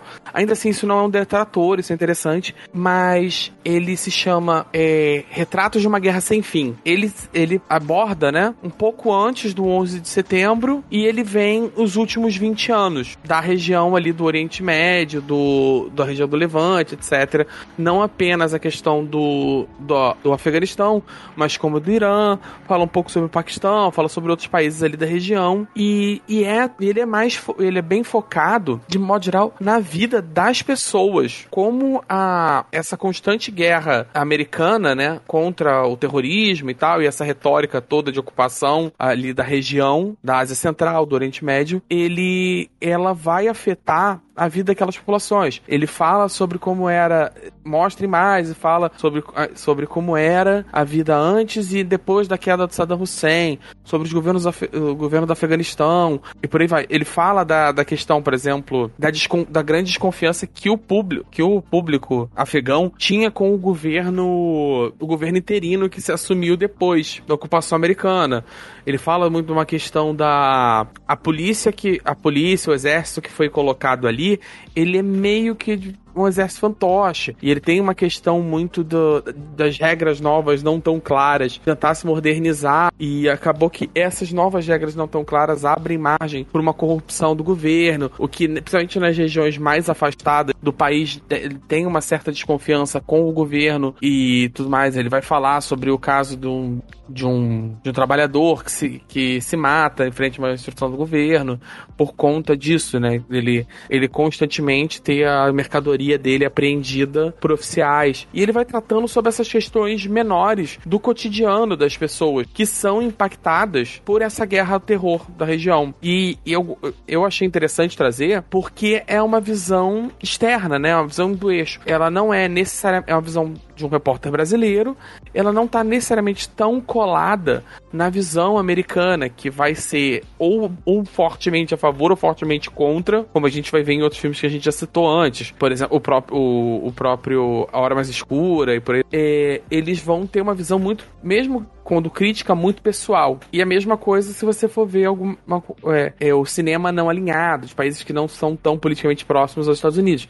Vai ter uma visão muito pessoal. E como ver essa, esse documentário de alguém de fora do, desse eixo e tentando focar na vida das pessoas cotidianas, é bastante interessante pra você ver o impacto dessa, dessa caminhada belicista, sabe? Desse escalonamento do conflito. Boa. Eu vou trazer aqui, logo de cara, talvez tenha sido o primeiro documentário que eu vi sobre o onze de setembro, que é o Fahrenheit, né? nove onze, do Michael Moore, né, Michael Moore, que é um produtor, né, estadunidense, um cineasta estadunidense, conhecido realmente por fazer uns documentários bem diferentes, assim, e bem críticos, principalmente a muito do estilo de vida norte-americano, né? Tem, tem aquele Psycho dele, que fala sobre a realidade, né, dos planos de saúde nos Estados Unidos, que se você, é, que como lá não, não tem o SUS, né, aliás, viva o SUS, que nos Estados Unidos, se você quebrar uma unha, você tá fudido, né, cara? Se você tiver que chamar uma ambulância, você não come um mês, né, porque você gasta toda a economia pra, pra poder chamar uma única ambulância. Filme. Eu tive, eu tive, eu vi esse filme na faculdade, né, na época a gente, uma cadeira de, de questão do SUS, etc, etc. Tem, eu nunca esqueci de uma entrevista que tem nesse filme, que fala de um marceneiro e tal, ele é marceneiro, ele tá mexendo com alguma coisa de marcenaria, eu não lembro se, se é a profissão dele ou se ele só trabalha isso, e ele corta dois dedos. E aí na entrevista ele vai falando do, de como foi o processo, que eles não chamaram a ambulância, porque eles não, porque sabiam que era muito caro, eles têm que, eles têm que ir de carro, mas a esposa não, não dirige, etc, e, e vai se desenrolando a coisa falando, né, das complicações. E ele acaba tendo o dedo reimplantado e ele recebe uma conta, e era uma conta astronômica, e quando ele recebe a informação de quantos custaria a, a, a cirurgia, ele, ele percebe que ele não tem dinheiro pra fazer, pelo menos pra fazer a cirurgia completa. Então ele é obrigado, mesmo com as economias todas dele, ele é obrigado, ele vê que ele só tem dinheiro pra implantar um dos dedos de novo. É, é, e, aí, e aí ele fala que ele escolhe o dedo anelar pra poder continuar usando a aliança com a, da esposa. Ele fala assim, é, porque eu sou um romântico, eu acabei escolhendo esse dedo, porque eu não queria deixar de usar a aliança. É muito merda, cara, essa realidade aí. E ele fez o... o, o... Tiros em Columbine também, né? Que, porra, todo mundo já viu, a gente já citou, inclusive esse filme, esse filme aqui quando a gente falou sobre, sobre bullying, né? Lá no nosso podcast sobre bullying e tal, enfim. Michael Moore é um cara que ele tem uma, uma filmografia aí extensa, com a visibilidade, né? Ah, ele, é um... ele tem um, um, uma estética de dirigir documentários numa linguagem bem pop, que ele preza muito por trilha sonora e uma boa montagem. Isso uhum. faz que os filmes dele se tornem célebres. De fato, todos os filmes que você citaram aí são muito bons. É, eu, eu, eu ia até te perguntar, Vebs, na tua visão, assim, de um cara que, que realmente é mais ligado em cinema e tal, nessa parte de questão mais, mais técnica, é, eu vejo, assim, algumas críticas às vezes, não sei se a palavra seria desmerecendo o Michael Moore, porque às vezes ele entra numas loucuras, meio de teoria da conspiração e tal, mas... talvez seja por isso que você deixa o documentário interessante, né, cara? Senão fica alguém lendo, sei lá, Wikipedia durante duas horas, uhum. né? Lendo matéria de jornal por duas horas, sem colocar a narrativa de um documentário que é tão importante quanto a riqueza de informações, né? Não sei qual é a tua opinião. Olha, aí, do... Chegou. Total, total. Porque, assim, o pessoal... Eu, eu noto isso que quando eu dou aula de documentário pra faculdade, eu sempre quero saber qual a concepção que as pessoas têm de documentário. E boa parte delas acha acho que documentário é um documento de verdade. Aí eu tento falar pra elas que não, o documentário, o primeiro filme da história do documentário, que é o Nanuque do Norte, feito pelo Robert Flaherty, que é o considerado, ele havia feito a vida de um, de um esquimó, e uh, ao levar o material em película, ele botou fogo sem querer na, nas películas, e ele voltou lá pra falar com o Nanuque, e ele queria gravar. Só que a modernidade chegou. Boa parte das coisas que o Flaherty tinha gravado quando queimou o material dele, já não existia mais. O esquimó não, não morava em iglu, é, o esquimó não caçava na base da lança, ele já tinha rede, arma, né? É, e aí ele falou, não, mas vamos gravar desse jeito que é o material que eu perdi. É uma mentira? É uma mentira. Mas deixa de ser verdade? Não. Ele simplesmente quis gravar o documento daquela época de acordo com aquilo que ele viu na época que ele gravou, entendeu? Então, é, tudo isso porque ele já tinha em mente a preocupação de que um documentário não era só contar um fato, mas era contar de uma maneira que prendesse a atenção de quem vai assistir. E isso que você comentou da narrativa está totalmente certo, porque as pessoas não têm ideia de que um documentário, ele precisa ter a mesma responsabilidade que um filme que vai contar uma história. Ele tem que te prender, ele tem que se tornar atrativo, ele tem que ser dinâmico na hora de contar, né? E uma das coisas que o Michael Moore tem é um pouco disso. Um exemplo Sim. da franquidade é quando ele vai lá visitar o Charlton Heston e bate de frente com o Charlton Heston. Olha isso aqui, a menininha aqui, ó, morreu com arma. Cara, se você for analisar, tem corte, cara. A câmera Sim. sai,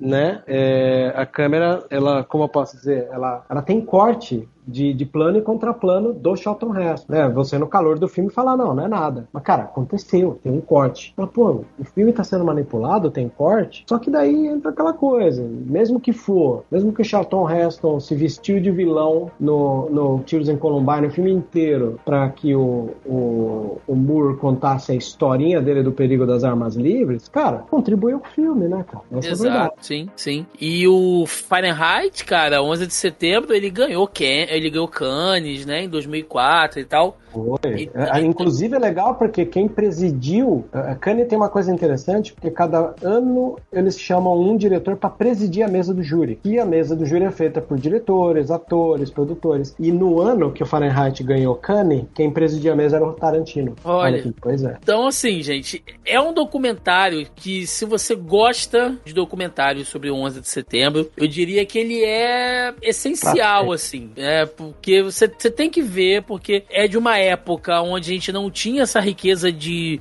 é, dados que a gente tem hoje, não tinha essa internet que a gente tem hoje em dia, então muita coisa o Michael Moore, como cineasta independente na época, correu atrás, né, por ele mesmo. Então ele tem umas loucuras lá, tipo, olha, é, eu não vou dizer que o Bush é, sabia disso, mas também não vou dizer que ele não sabia, né? Ele faz muito é. assim, isso ele durante faz um, o documentário. Ele, ele provoca... Ele, esse, eu tenho uma crítica é. ao Fahrenheit, eu, eu, eu gosto do documentário, eu acho ele muito bem executado, mas eu tenho uma crítica um pouco de que ele alimenta essa paranoia de... É que eu não vou ter... Essa, é que esse termo não tem tradução pra português, tá?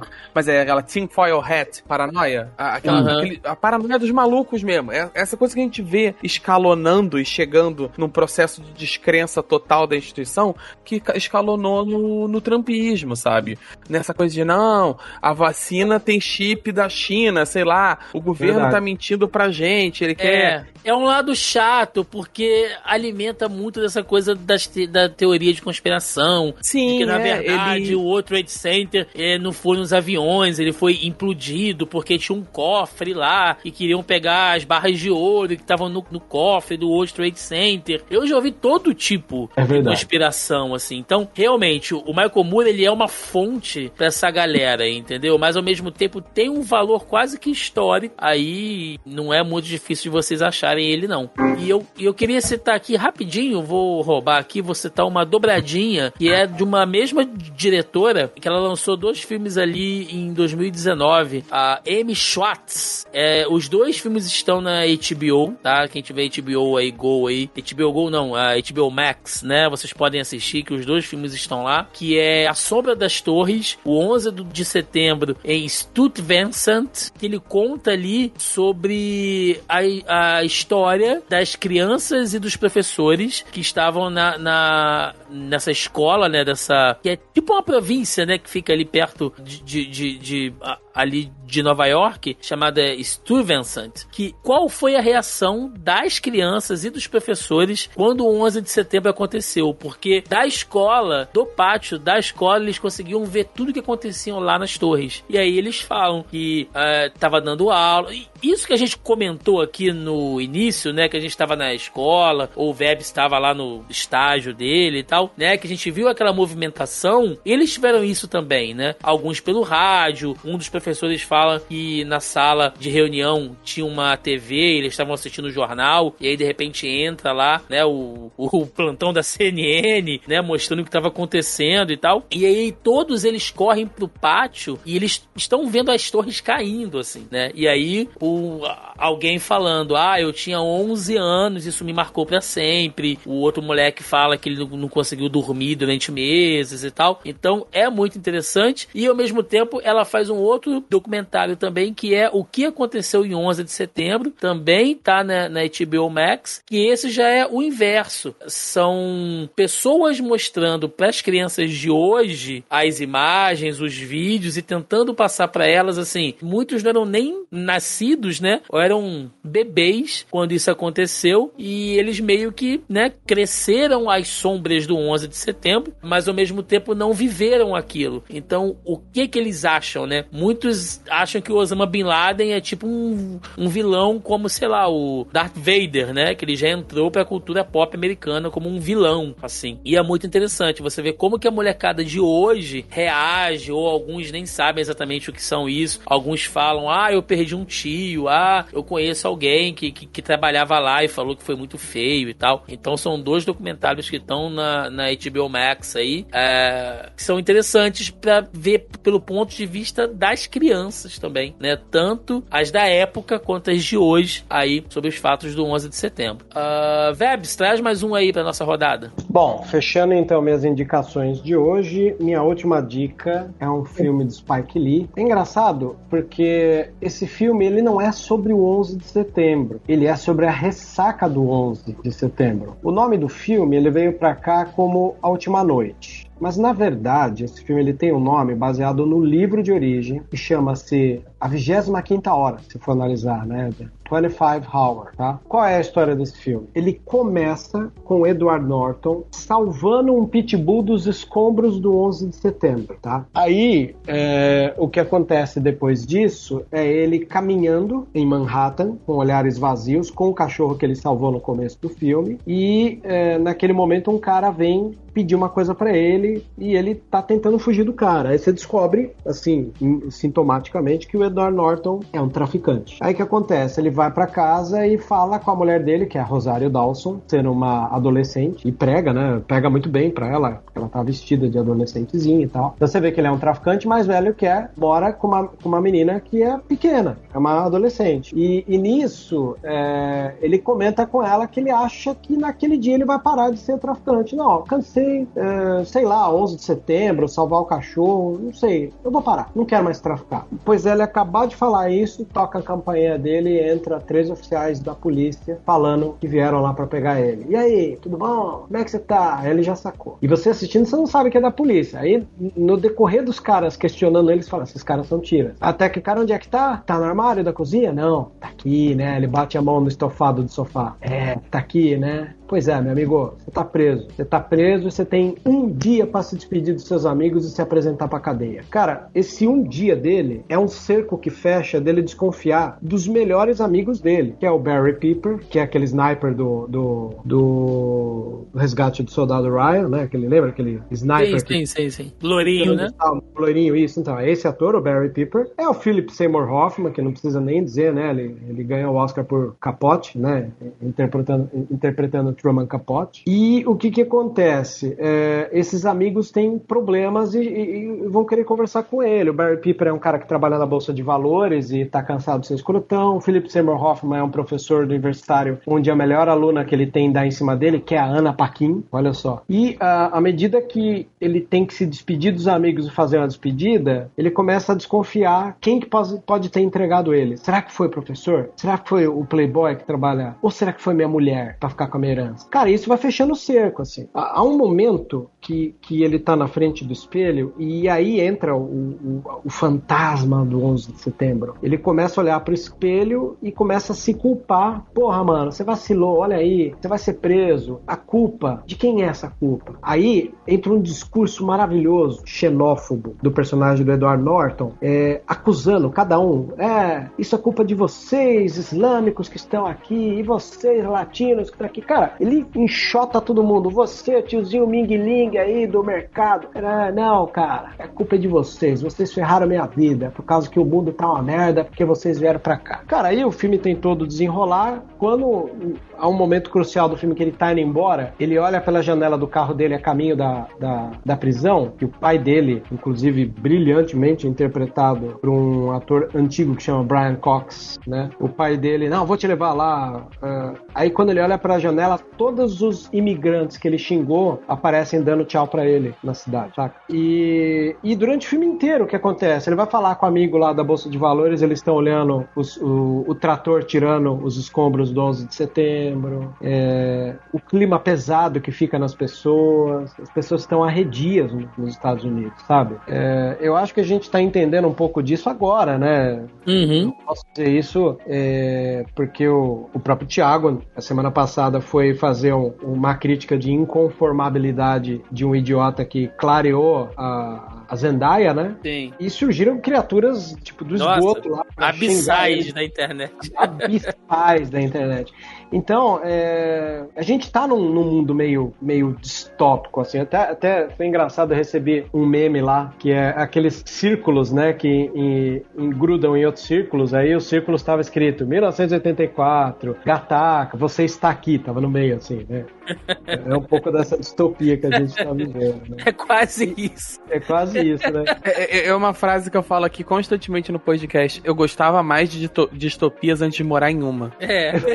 Eu Perdi, perdi um pouco a graça de assistir. Eu, eu assisti meu gênero favorito do cinema de ficção científica. Mas é. Que é cyberpunk e distopia, quando foi uma hora nenhuma. Pois é, você tá no olho do furacão todo santo dia, né? É uma merda. É, é, é.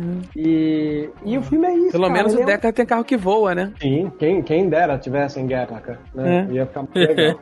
Mas tava mais moderno. E, então, esse filme, a vigésima quinta hora, ele fala sobre a hora que ele tem que se entregar pra polícia, né? E, e o filme é muito poético, cara. A trilha sonora desse filme é maravilhosa. Eu, eu me lembro que eu devo ter ela queimada em algum C D, porque na época eu falei, eu preciso ter essa trilha. E é um cara que sempre fez trilha pro Spike Lee, mas essa trilha, pelo amor de Deus, me chamou muita atenção. É... Como é que é o nome? Terence Blanchard, o nome do, do, do compositor dos filmes do, do Spike Lee. E, cara, não tenho o que dizer, cara. Você vê que coisa, né? Esse filme foi feito pelo Spike Lee, mas teve dinheiro do próprio ator Edward Norton, e vocês vão achar engraçado que até o nosso querido Miranha, o Tobey Maguire, é um dos investidores desse filme como produtor executivo, tá? Então, vigésima quinta hora, minha dica de filmes, não sobre onze de setembro, mas a ressaca que ele deixou Sim. na convivência das pessoas de Nova York. É, que fala dessa coisa, dessa islamofobia, né, cara? Dessa xenofobia é. gerada pelo onze de setembro também. Exato. É, tem, tem tudo a ver. É, Joca, pode trazer, você tem dois agora, né? Pode trazer também, que depois eu, eu mato os meus aqui também. É, eu, eu vou começar pelo pior, depois eu vou pro melhor. O, eu,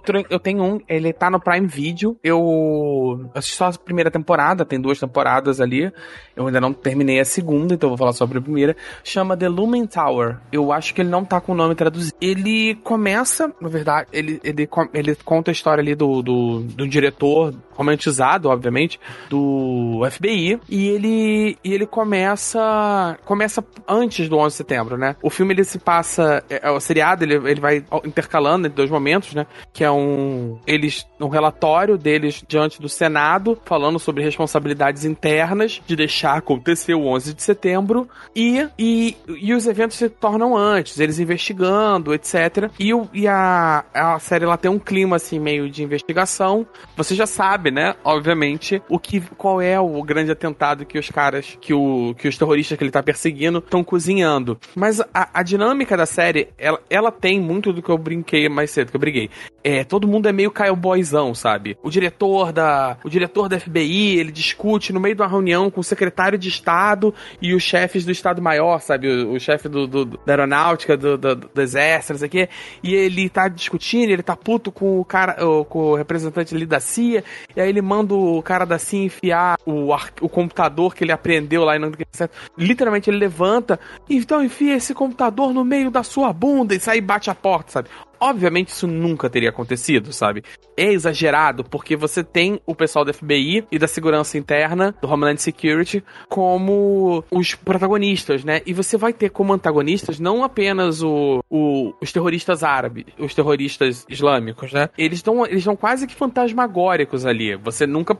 Ele nunca consegue botar a mão mesmo direito neles. É... é o antagonista dele é a C I A. A dinâmica interna é o conflito entre as duas agências. O filme, ele, o seriado, na real, ele tem algumas escolhas de câmera, assim, um pouco cretinas. Tipo, tem uma cena que eles estão chegando, eu não lembro mais em qual país, eu acho que eles estão indo capturar um terrorista, eu acho que é na Síria ou no Irã, uma coisa assim, e o cara sai do aeroporto, não sei o que, ele consegue escapar ali da, da polícia da Síria, e eles saem do aeroporto de carro, e a câmera, ela tá parada, assim, de baixo pra cima, e o carro passa, assim, quase que fora de plano, por você. Ele, o carro faz a curva e vem por você pela câmera.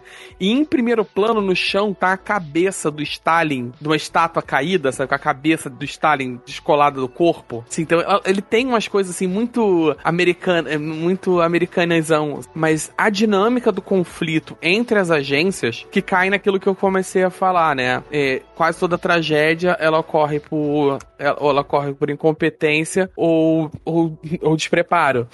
Então ele vai trabalhar muito nessa dinâmica de como o conflito entre as duas agendas, de, não, de duas agências, da, do ego dos diretores, etc, etc, vão escalonar em uma brecha que foi aproveitada pelos, pelos terroristas. E o outro filme é um filme, provavelmente o melhor filme da carreira do Adam Sandler, que é Reine Sobre Mim. Ele não fala exatamente sobre o onze de setembro, mas o tema central do filme, né, é... É um personagem do... Ah, eu tô com o Rhodes na cabeça, não consigo lembrar o nome dele. O... Do Don Cheadle, que ele é um cara... Ele é esse cara, tal, com a família, etcétera. E ele reencontra um, um antigo colega de faculdade. Eles dividem alojamento, etcétera.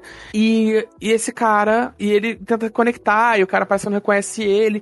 E ele vai tentando criar essa conexão com esse passado. Ele fica tentando entrar nesse mundo. E essa pessoa, esse, o personagem do Adam Sandler, né? Ele se fechou pro mundo, ele vive num mundo muito particular dele, um mundo muito fechado, ele tenta, meio que ignora a existência do resto do mundo, ele não quer lidar com as coisas, porque ele perdeu a família no atentado de onze de setembro. E tem todo esse processo dele entrar em negação, etcétera. E eu acho interessante esse filme, não só por ser um excelente filme, mas ele também trata muito... Sobre... Hã? É, a trilha sonora, tem uma fotografia muito bonita. Nossa, eu gosto demais do filme também. É, mas assim, eu acho interessante trazer pra, a parada pra sair um pouco do âmbito das consequências militares de, de, de um evento.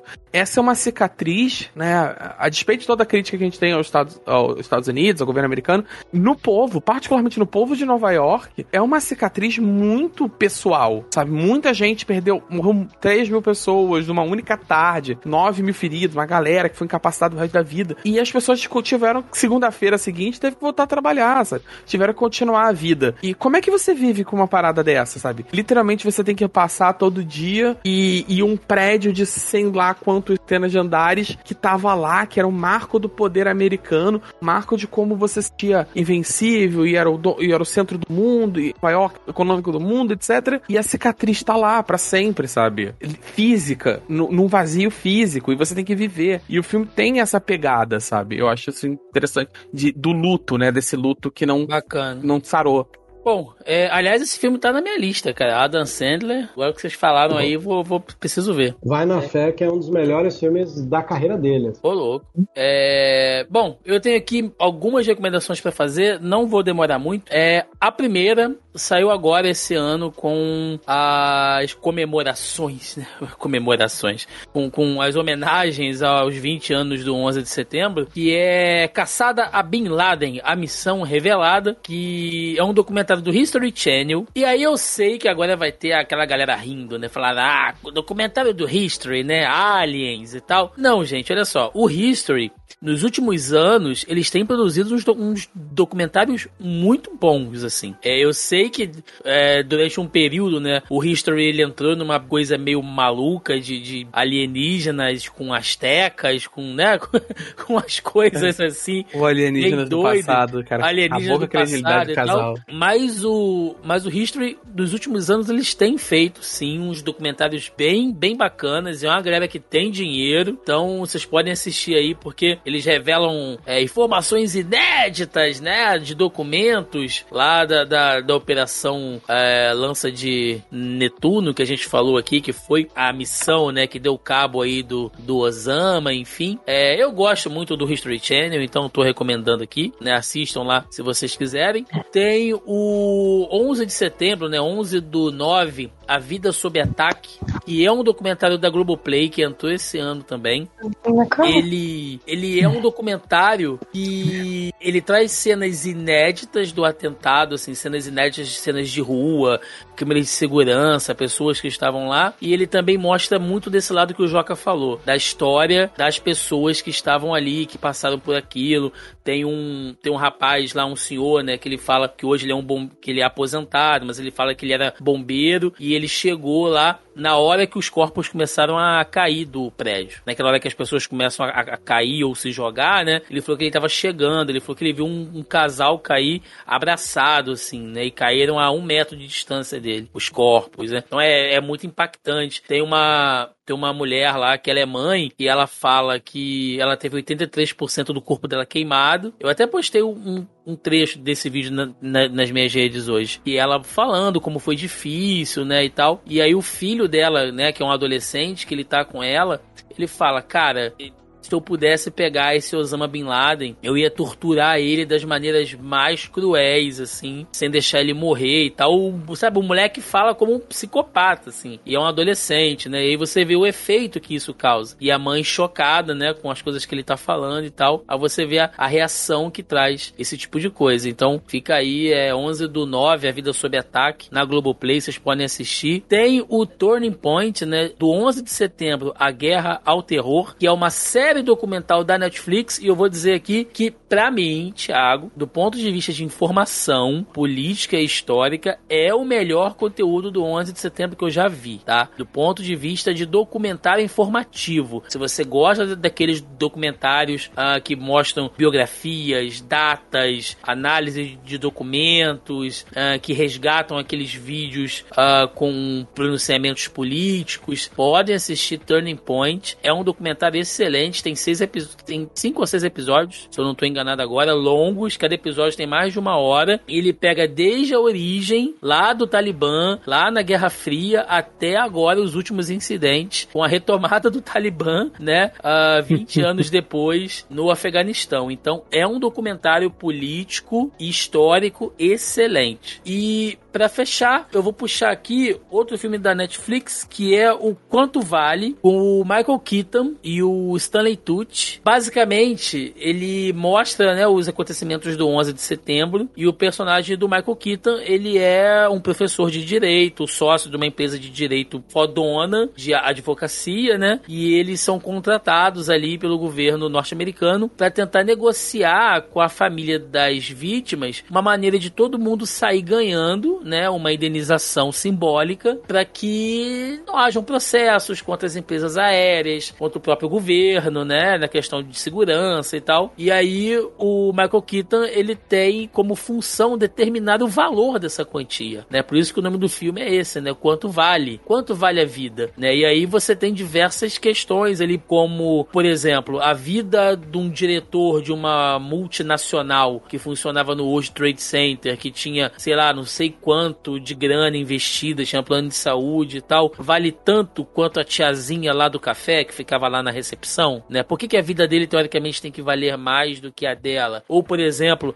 um rapaz que trabalhava no, em, em uma das torres, ele era gay, assumido, morava também com outro cara, a família não queria saber dele, né, porque era super conservador e tal, não concordava com o estilo de vida dele, o cara morre, e aí quem vai receber o dinheiro é a família dele, ao qual ele tinha rompido, e não o outro rapaz que morava com ele, mas que, segundo as leis, né, norte-americanas lá da época, enfim, não contemplavam juridicamente, né, pessoas casadas do mesmo sexo. Como é que você faz isso? Então, é um filme que ele vai abordando diversos personagens. O Stanley Tucci, ele faz o contraponto, ele faz um ativista que perde a esposa em uma das torres, e ele começa a reunir toda uma galera pra ir justamente contra aquilo que o personagem do Michael Keaton quer, que é o acordo. Eles querem processar mesmo, ele abre um blog e tal. Então, cara, é um bom filme, assim. Eu, eu, eu, eu assisti, ele é muito, muito interessante, e ele mexe com essa questão evocativa, né? Quanto vale? Quanto vale uma, uma vida, né? Então, é realmente e... muito bacana. Esse filme tá na minha lista aqui pra assistir, eu tô, tô empurrando. Eu gosto muito do Stanley Tucci, né? Então, eu, eu tô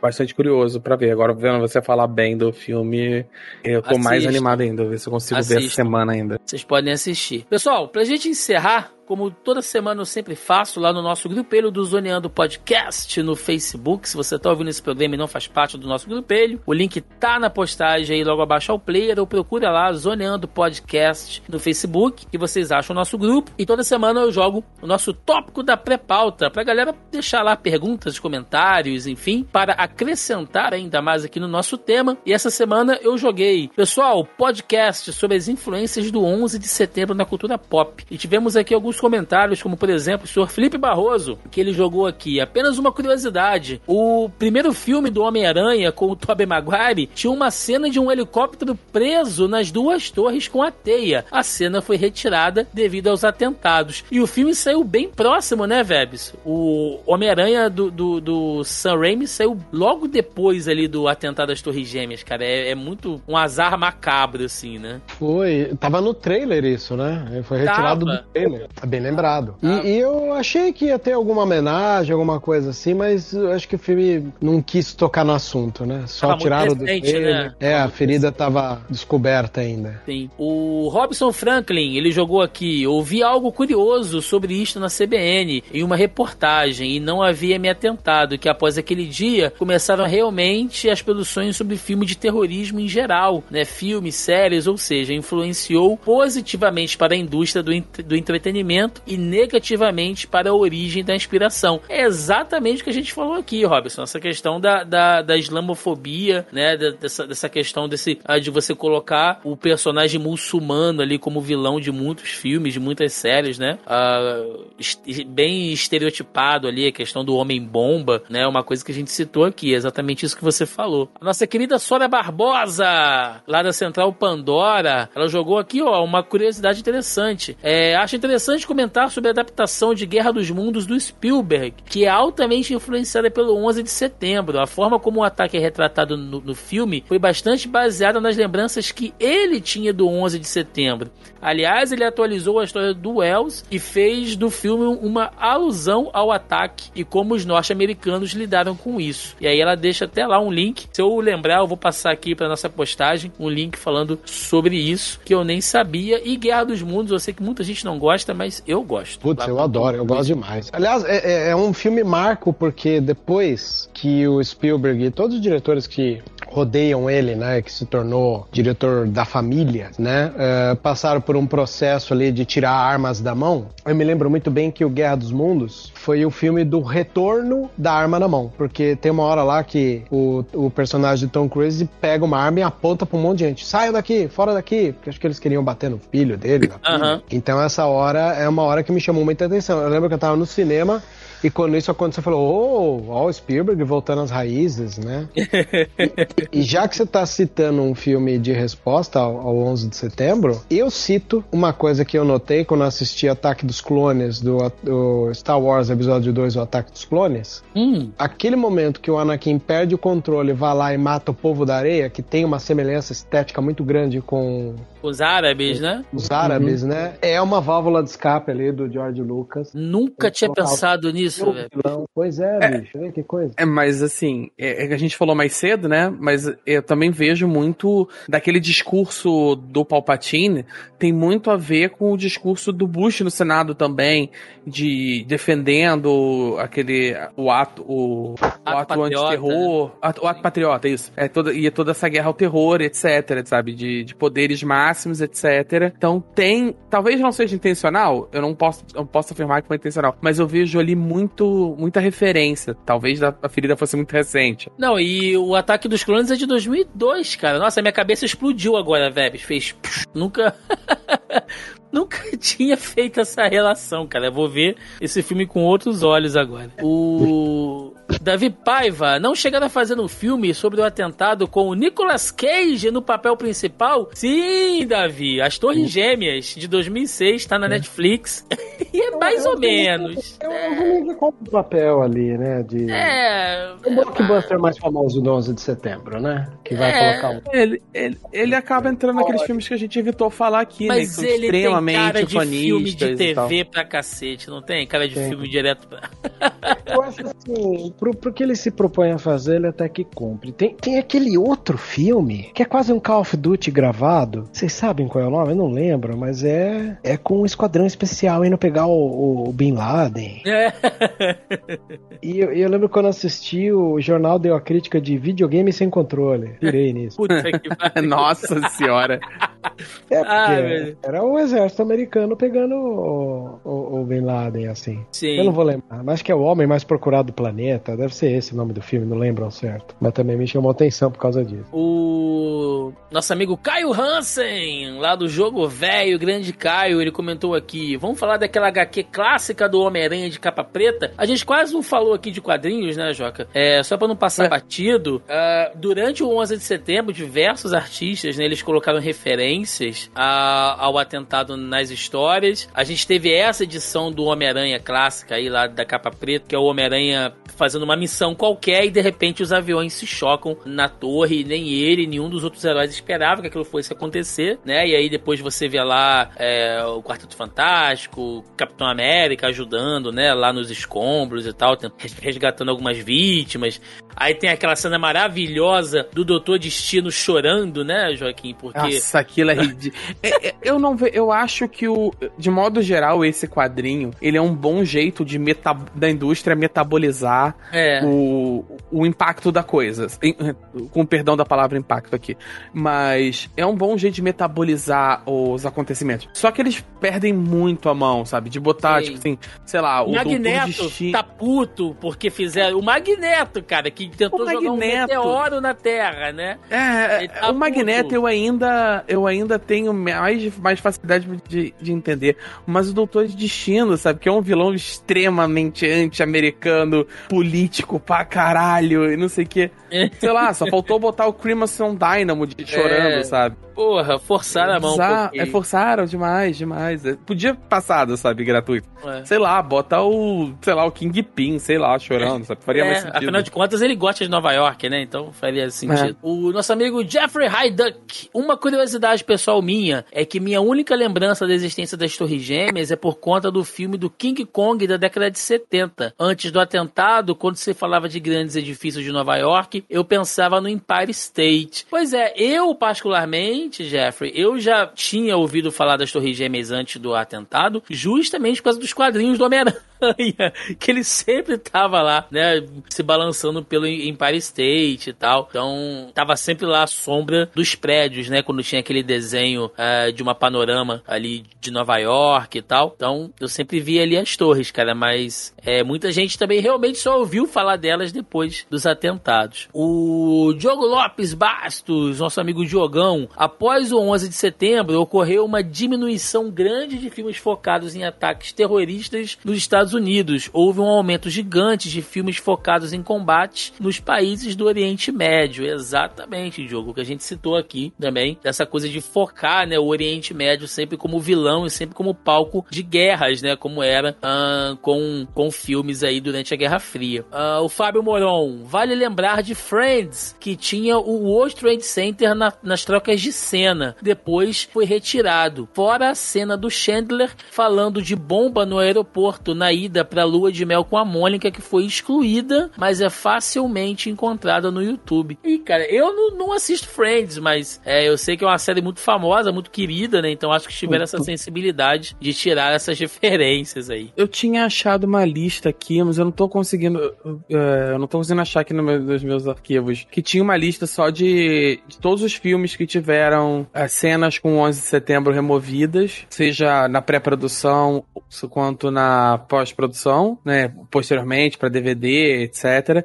E tinha uma, e também tinha uma lista de vários filmes recentes que tiveram o onze de setembro, o, o Torres Gêmeas refeitas digitalmente é, para poder dar precisão histórica, né? Filmes se passam antes e tal. Sim, sim. E pra fechar, nosso amigo Ricardo Queiroz, ele comentou aqui: a primeira coisa que me vem à cabeça é quarenta e oito horas. A segunda é a censura da cena do World Trade Center em Homem-Aranha, como a gente já citou aqui. Eu só acho... Não, Ricardo, não sei, mas realmente é quarenta e oito horas ou você quis dizer vinte e quatro horas? A série do Kiefer Sutherland? Porque agora eu fiquei curioso, que eu acho que você errou o nome, cara. Se não foi...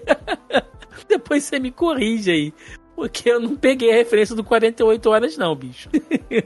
Acho que você errou por um dia aí. a, sua, a sua pegada. Mas é isso, gente. Vamos lá. Vamos pro encerramento. Vambora!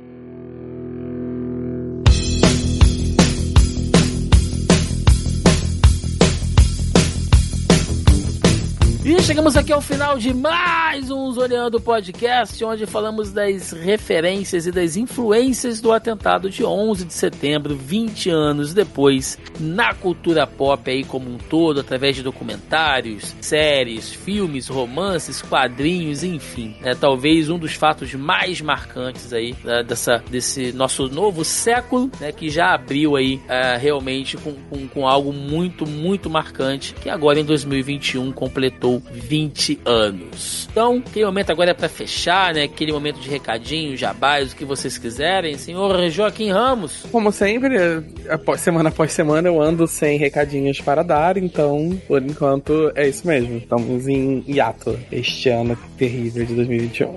Perfeito. Quero agradecer aqui demais a presença do Vebs, que era um cara que eu queria trazer aqui de novo, não só pra gente falar de Star Wars, que já, aí já é clichê, né? Aí já é padrão chamar o Vebs pra falar de Star Wars, todo mundo chama ele pra isso, e eu pensando aqui, não, cara, eu quero chamar ele pra falar de, uma, de alguma coisa diferente, envolvendo cinema e séries, que eu sei que ele vai curtir muito, e eu fora tô... dessa...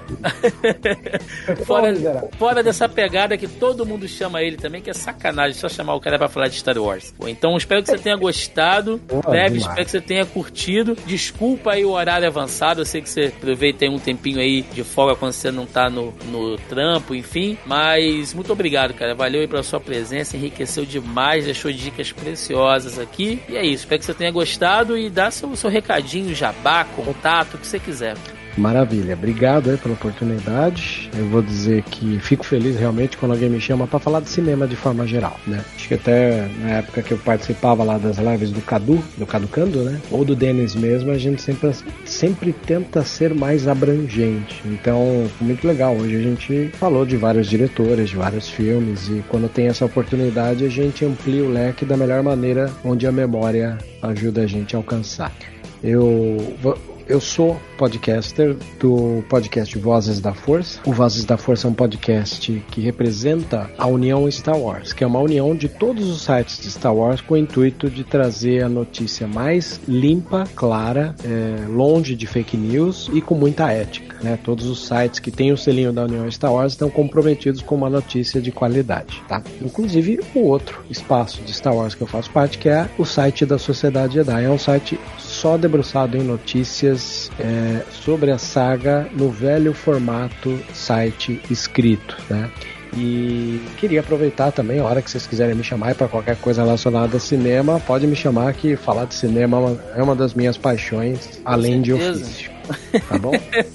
Com certeza. O link para todos os projetos, trabalhos do Vebs estarão aí na descrição do nosso post. Mas agora eu fiquei com uma curiosidade, Vebs. Tem fake Diga. news de Star Wars, cara? Então, cara, vou contar um negócio pra você. Nos Estados Unidos há uma misoginia. Eu costumo brincar dizendo que o fã de Star hum. Wars, na maioria das vezes, não é fã de cinema. Por hum. que eu digo? Porque a produtora executiva que cuida de Star Wars hoje em dia, na Lucasfilm, é a Kathleen Kennedy. Sim. Né? Kathleen Kennedy, ela tem um currículo invejável de filmes, que ela trabalhou desde lá da década de setenta com o Dino De Laurentiis, passando por diretores como Spielberg, de Clint Eastwood, de, né, uma penca de diretores muito bons, né? E o conteudista de Star Wars, cabeça de vento norte-americano, já que a gente tá falando do norte-americano ser uma figura muito parva, ele pegou uma birra da mulher. Então, é, existem alguns conteudistas como Doomcock, Mike Zero, mister Plinkett, é uma galera que todo santo dia cria uma narrativa de que rolou uma briga dentro da Lucasfilm, de que o Jon Favreau estava sendo muito bem visto por causa de The Mandalorian e queriam tirar a Kathleen Kennedy para colocar ele no lugar, aí criou um climão da porra. Você fala, meu, da onde essa galera tira essa ideia? Né? Meu Deus! E aí, eu não sei se vocês sabem, tem um site no Brasil que chama Disney Plus B R, que muita gente acha que esse site é oficial da Disney Plus, mas não é, ele é um site pirata. Uns picaretões aí compraram o domínio, e o que que eles foram escolher como fonte para dar notícia da saga de Star Wars? Esses picaretas norte-americanos que ganham view porque eles fazem um tipo de trabalho muito, muito parecido com Ei Nerd, com Quatro Coisas. Entendemos. Agora eu entendi a pegada. O cara fica difícil porque é aquilo lá, o é. fã de Star Wars tá norteado. Teu amigo Star... aí, Thiago. É, meu amigo. É do, do Ei Nerd.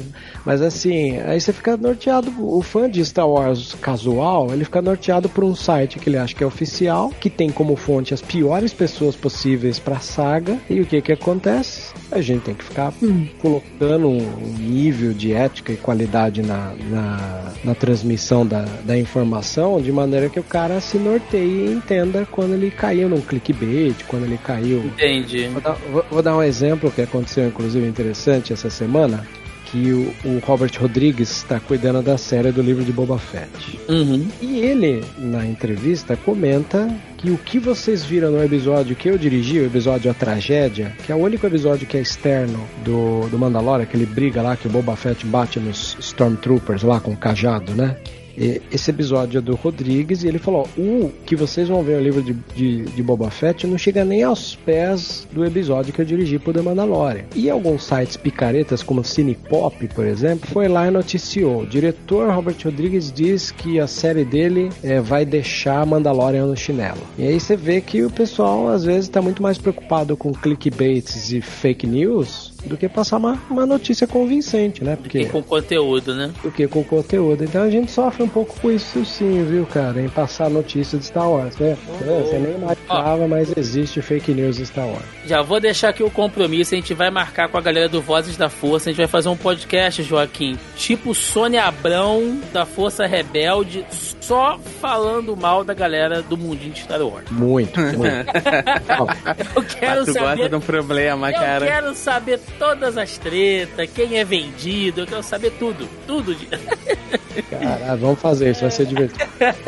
Pois é, gente. É, recadinhos de sempre, então, mais uma vez, se você está ouvindo esse programa e não faz parte do nosso grupelho do Zoneando Podcast, tá dando bobeira, entra lá no Facebook, joga lá Zoneando Podcast, acha o nosso grupo, faça como aqui os nossos queridos e caros ouvintes, participa dos tópicos, dos tópicos da pré-pauta, ajuda a gente a construir aqui o nosso conteúdo, passa a parte, participe aqui e conheça aí outros produtores de conteúdo também bem bacanas que estão lá no nosso grupelho. Além disso, você encontra o Zoneando Podcast nos principais agregadores e aplicativos de podcast. Estamos também no Deezer e no Spotify. E claro, nas principais redes sociais aí, o Facebook, o Instagram, o Twitter e o YouTube, com vídeos semanais sobre conteúdo de cultura pop e nerd. Gente, é isso. Foi nosso, foi nosso programa aqui das influências do onze de setembro na cultura pop. Agora deixa nos comentários aí quais desses filmes e séries que a gente citou aqui vocês já assistiram e recomendam também, ou alguma coisa que a gente deixou passar batido aqui, alguma canelada que a gente tenha dado. Deixa nos comentários aí, eu quero saber muito a opinião de vocês. É isso, ficamos por aqui, até semana que vem, um abraço e até mais, valeu! Falou!